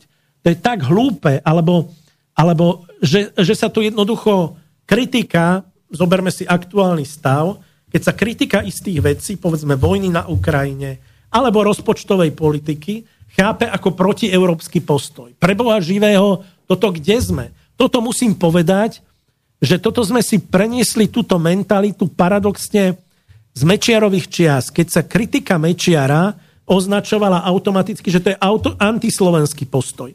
Počas vojny v Iraku zasa hentí ľudia ako Šebe zjapali, že to, to, to je antiamerický postoj. Teraz hovoríme, že anti, ale predsa toto nemôže fun- že sme v nejakej štruktúre. Predstavte si, že proste žijeme na Slovensku, nepáči sa nám, ako to tu funguje, kritizujeme to a niekto nás nazve, že tak sme antislovenskí. To je hlu- a takto sa dnes pristupuje k debate EÚ. A to je jednoducho šialené, preto to o, niektorí označujú, že to sa už naozaj začína podobať na sovietský zväz alebo niečo, čo je možno nie celkom primerané, ale, ale rozhodne tá štruktúra je nezdravá. Viete, ja nemôžem zabudnúť na jednu historku, už je staršieho z roku 2008. V roku 2008 som napísal takú esej, ktorá sa dostala proste do najúžšieho okolo troch nominácií na cenu Európskeho parlamentu pre žurnalistiku. A sedel som v tej sále v Bruseli a sedela tam tá komisia, bola tam nejaká pani, ktorá šéfovala mediálnemu výboru už 27 rokov.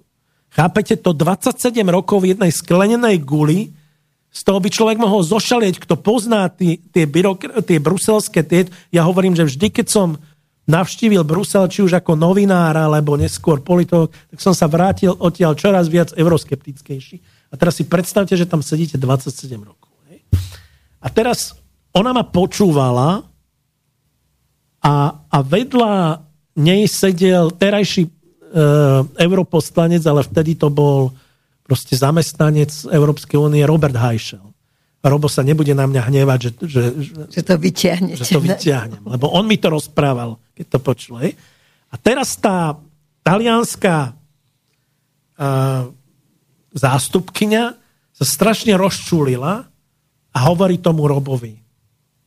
To kto je? A Robo jej pošepol, že to je náš. V zmysle, že som proeurópsky. Tak prečo robí problémy? Prečo kritizuje? Je, uh, to dávam na ilustráciu, ako tí ľudia uvažujú. Proste toto som ja zažil, ešte som, uh, už dnes, aby som vám to vrátil, už som aj ja dosť taký starý, že si pamätám ešte, ako sa správali súdruhovia pred rokom 89. Proste títo byrokratickí aparátčici, ktorí nerozumeli reálnemu životu a každá slobodná myšlienka ich vyrušovala z toho, tak to, tak to presne sa, toto, toto proste nemôže fungovať. Viete, tam môžete dávať akékoľvek reformy, kým sa nezmení to zmyslenie, myslenie a samotný model. Veď aj Jean Monnet, jeden z otcov, zakladateľov Európskej únie na konci života povedal, že ak by mohol začať ešte dne odznova, tak by začal od kultúry. Lebo pochopil, že to, tými ekonomickými a finančnými opatreniami urobil z toho jeden byrokratický moloch, ktorý nemá dušu. A Európa bez duše proste nikdy nemôže osloviť ľudí. Dobre, môže to znamenať, že pomaly Európa začne zanikať, lebo tie všetky opatrenia cez no, sankcie, cez to všetko to je, smeruje k tomu, že Európa slabne, slabne. To je nás e. To ste otvorili takú otázku a povedal by som, tieto debaty mám veľmi rád, ale budem sa to snažiť... Uh, Diplomaticky? Nie, nie, nie, nie, čo, povedať čo najstručnejšie, lebo Aha. to je veľmi zložitá téma. Uh, ja som vždy hovoril ľuďom, hoci, hoci celý svoj život robím všetko preto, aby to Slovensko sa posilňovalo a vzmáhalo a tak ďalej. Ale, ale upozorňujem pri tom, že byť úplne nezávislý v dnešnom svete znamená, že budete taký nezávislí, že od vás nebude závisieť vôbec nič. to ste povedali pekne. Čiže my tú Európu nejakým spôsobom potrebujeme. Ale tá situácia sa za koľko? 9, no na budúci rok už bude 20 rokov no. nášho členstva vyvinula tak, že tá Európa, aj tá Európa sa nie, zmenila nielen vnútorne, ale predovšetkým medzinárodno politicky strašne zoslabla. E, zoberte si tieto krízy, ktoré prežívame, nielen ukrajinskú, covidovú a tak ďalej. Európa v nej nehrala vlastnú hru, dokonca si strelila nielenže do kolena, ja hovorím do brucha. Hrala proti vlastným záujmom. Rus, Rusi sa držia, Američania na tom zarobili a my sme ako blázni proste stratili, teraz strácame pozície v Afrike. Proste Európ, z Európy sa môže stať to, čím bola na začiatku stredoveku, alebo, alebo po roku, na, okolo roku tisíc, keď mala také sl- slabé postavenie, že ja tomu hovorím, že vtedy bola slepým črevom Ázie. Nič mm-hmm. viac. A to jej postavenie vo svete slabne. My si musíme uvedomiť, že prichádza éra. My sme vlastne zaspali dobu Nepodarilo sa nám vybudovať zjednotenú Európu medzi dvoma svetovými vojnami, kedy to bola intelektuálne v Európe hlavná téma. A dnes je zjednotená Európa fakticky, ja tomu hovorím, už pomaly zastaraný projekt. Pretože existujú veci, tie hlavné problémy, ktoré stoja pred našou civilizáciou, sa dajú riešiť len globálne. Tu sa E, tu si môžeme zobrať taký, taký problém ako environmentálne problémy. Proste Green Deal je absolútne e, pomílená odpoveď na to, čo žijeme. Pretože e, klíma nemá hranice a, nemo- a keď to riešite tak, že e, priam zotročíte Európu do nejakých nezmyselných pravidiel, pri ktorých mimochodom keď sa budú vyrábať tie batérie, tak to zaťaží životné prostredie viac než celé toto, ale to je už iná otázka. Ale tá predstava, že Európa, Čína, in, e, teda Amerika, Čína, India e, si, sa na všetko vykašľú a my sa tu zošrotujeme nejakým Green Dealom, znamená len, že si zničíme ekonomiku, nezachránime klímu, ale zničíme si ekonomiku Čiže to je hlúpa Elektromobilita je to Čiže isté. to je proste hlúpa odpoveď. A e, vrátim sa k tomu, čiže buď jednoducho budeme smerovať v tých, tých základných otázkach uh, klímy alebo jadrových zbraní, to tiež nemôžete vyriešiť len v rámci EÚ. Proste uh, takéto veci majú len globálne riešenia, európske sú na nič. Alebo v tom opačnom prípade Proste máte národné záujmy, ktoré by ste si naozaj nemali nechať narúšať uh, akýmkoľvek iným nadnárodným projektom. Pretože to, čo, na čo sa dnes začína Európska únia nepríjemne podobať, je to, čo sme si už zažili. A to je model Rakúsko-Uhorska. Prečo jedna z vecí, prečo nemôže fungovať Európska únia, alebo prečo sa nemôže zjednotiť Európa. My, ináč si, my sme to už zabudli. Eh, pamätáte sa, že na začiatku po roku 89. v tom diskurse sa všade hovorilo o zjednotení Európy. Áno. Teraz už o nejakej integrácii, o, o nejakých európskych, proste to slovo vymyslo. A prečo, to, prečo sa nedarí zjednotiť Európu? Ja som presvedčený, že z niekoľkých príčin. A tá hlavná je, že ak to niektorí sta- sa pokúšajú porovnávať so Spojenými štátmi, čo je síce neporovnateľné, ale prečo sa Spojeným štátom podarilo zjednotiť? To nebola len tá otázka, že tam bol jednotný jazyk. To bolo predovšetkým v tom, že tam nebol dominantný štát. Európska únia dnes je postavená na tom, čo sa tak pyšne nazýva francúzsko-nemecký motor. Hmm. V skutočnosti sú to dva dominantné štáty a tie ostatné sú satelity. Čo je model, ktorý fungoval buď v Rakúsko-Uhorsku, kedy ostatné národy boli potláčané, alebo za Franskej ríše, kedy existovalo to jadro a my všetci ostatní sme boli vázali tej Franskej ríše. A tak toto funguje. Preto uh, sa tento model nikdy nemôže podariť, lebo budú vznikať odstredivé tendencie, lebo tie národy cítia a budú čoraz viac pociťovať čoraz väčší útlak. Existuje taká utopická predstava, ako by sa to, to dalo zmeniť. Utopická hovorím preto, lebo podľa mňa je už na ňu neskoro. Ale sformuloval ju niekedy v roku 1992 Freddy Heineken, dedič toho kečupového impéria. Vlastne ani nie tak on, ale jeden belgický profesor histórie, ktorý mu to napísal, ale, ale proste vyšlo to pod menom Freddyho Heinekena. A tá knižka sa volala Eutopia.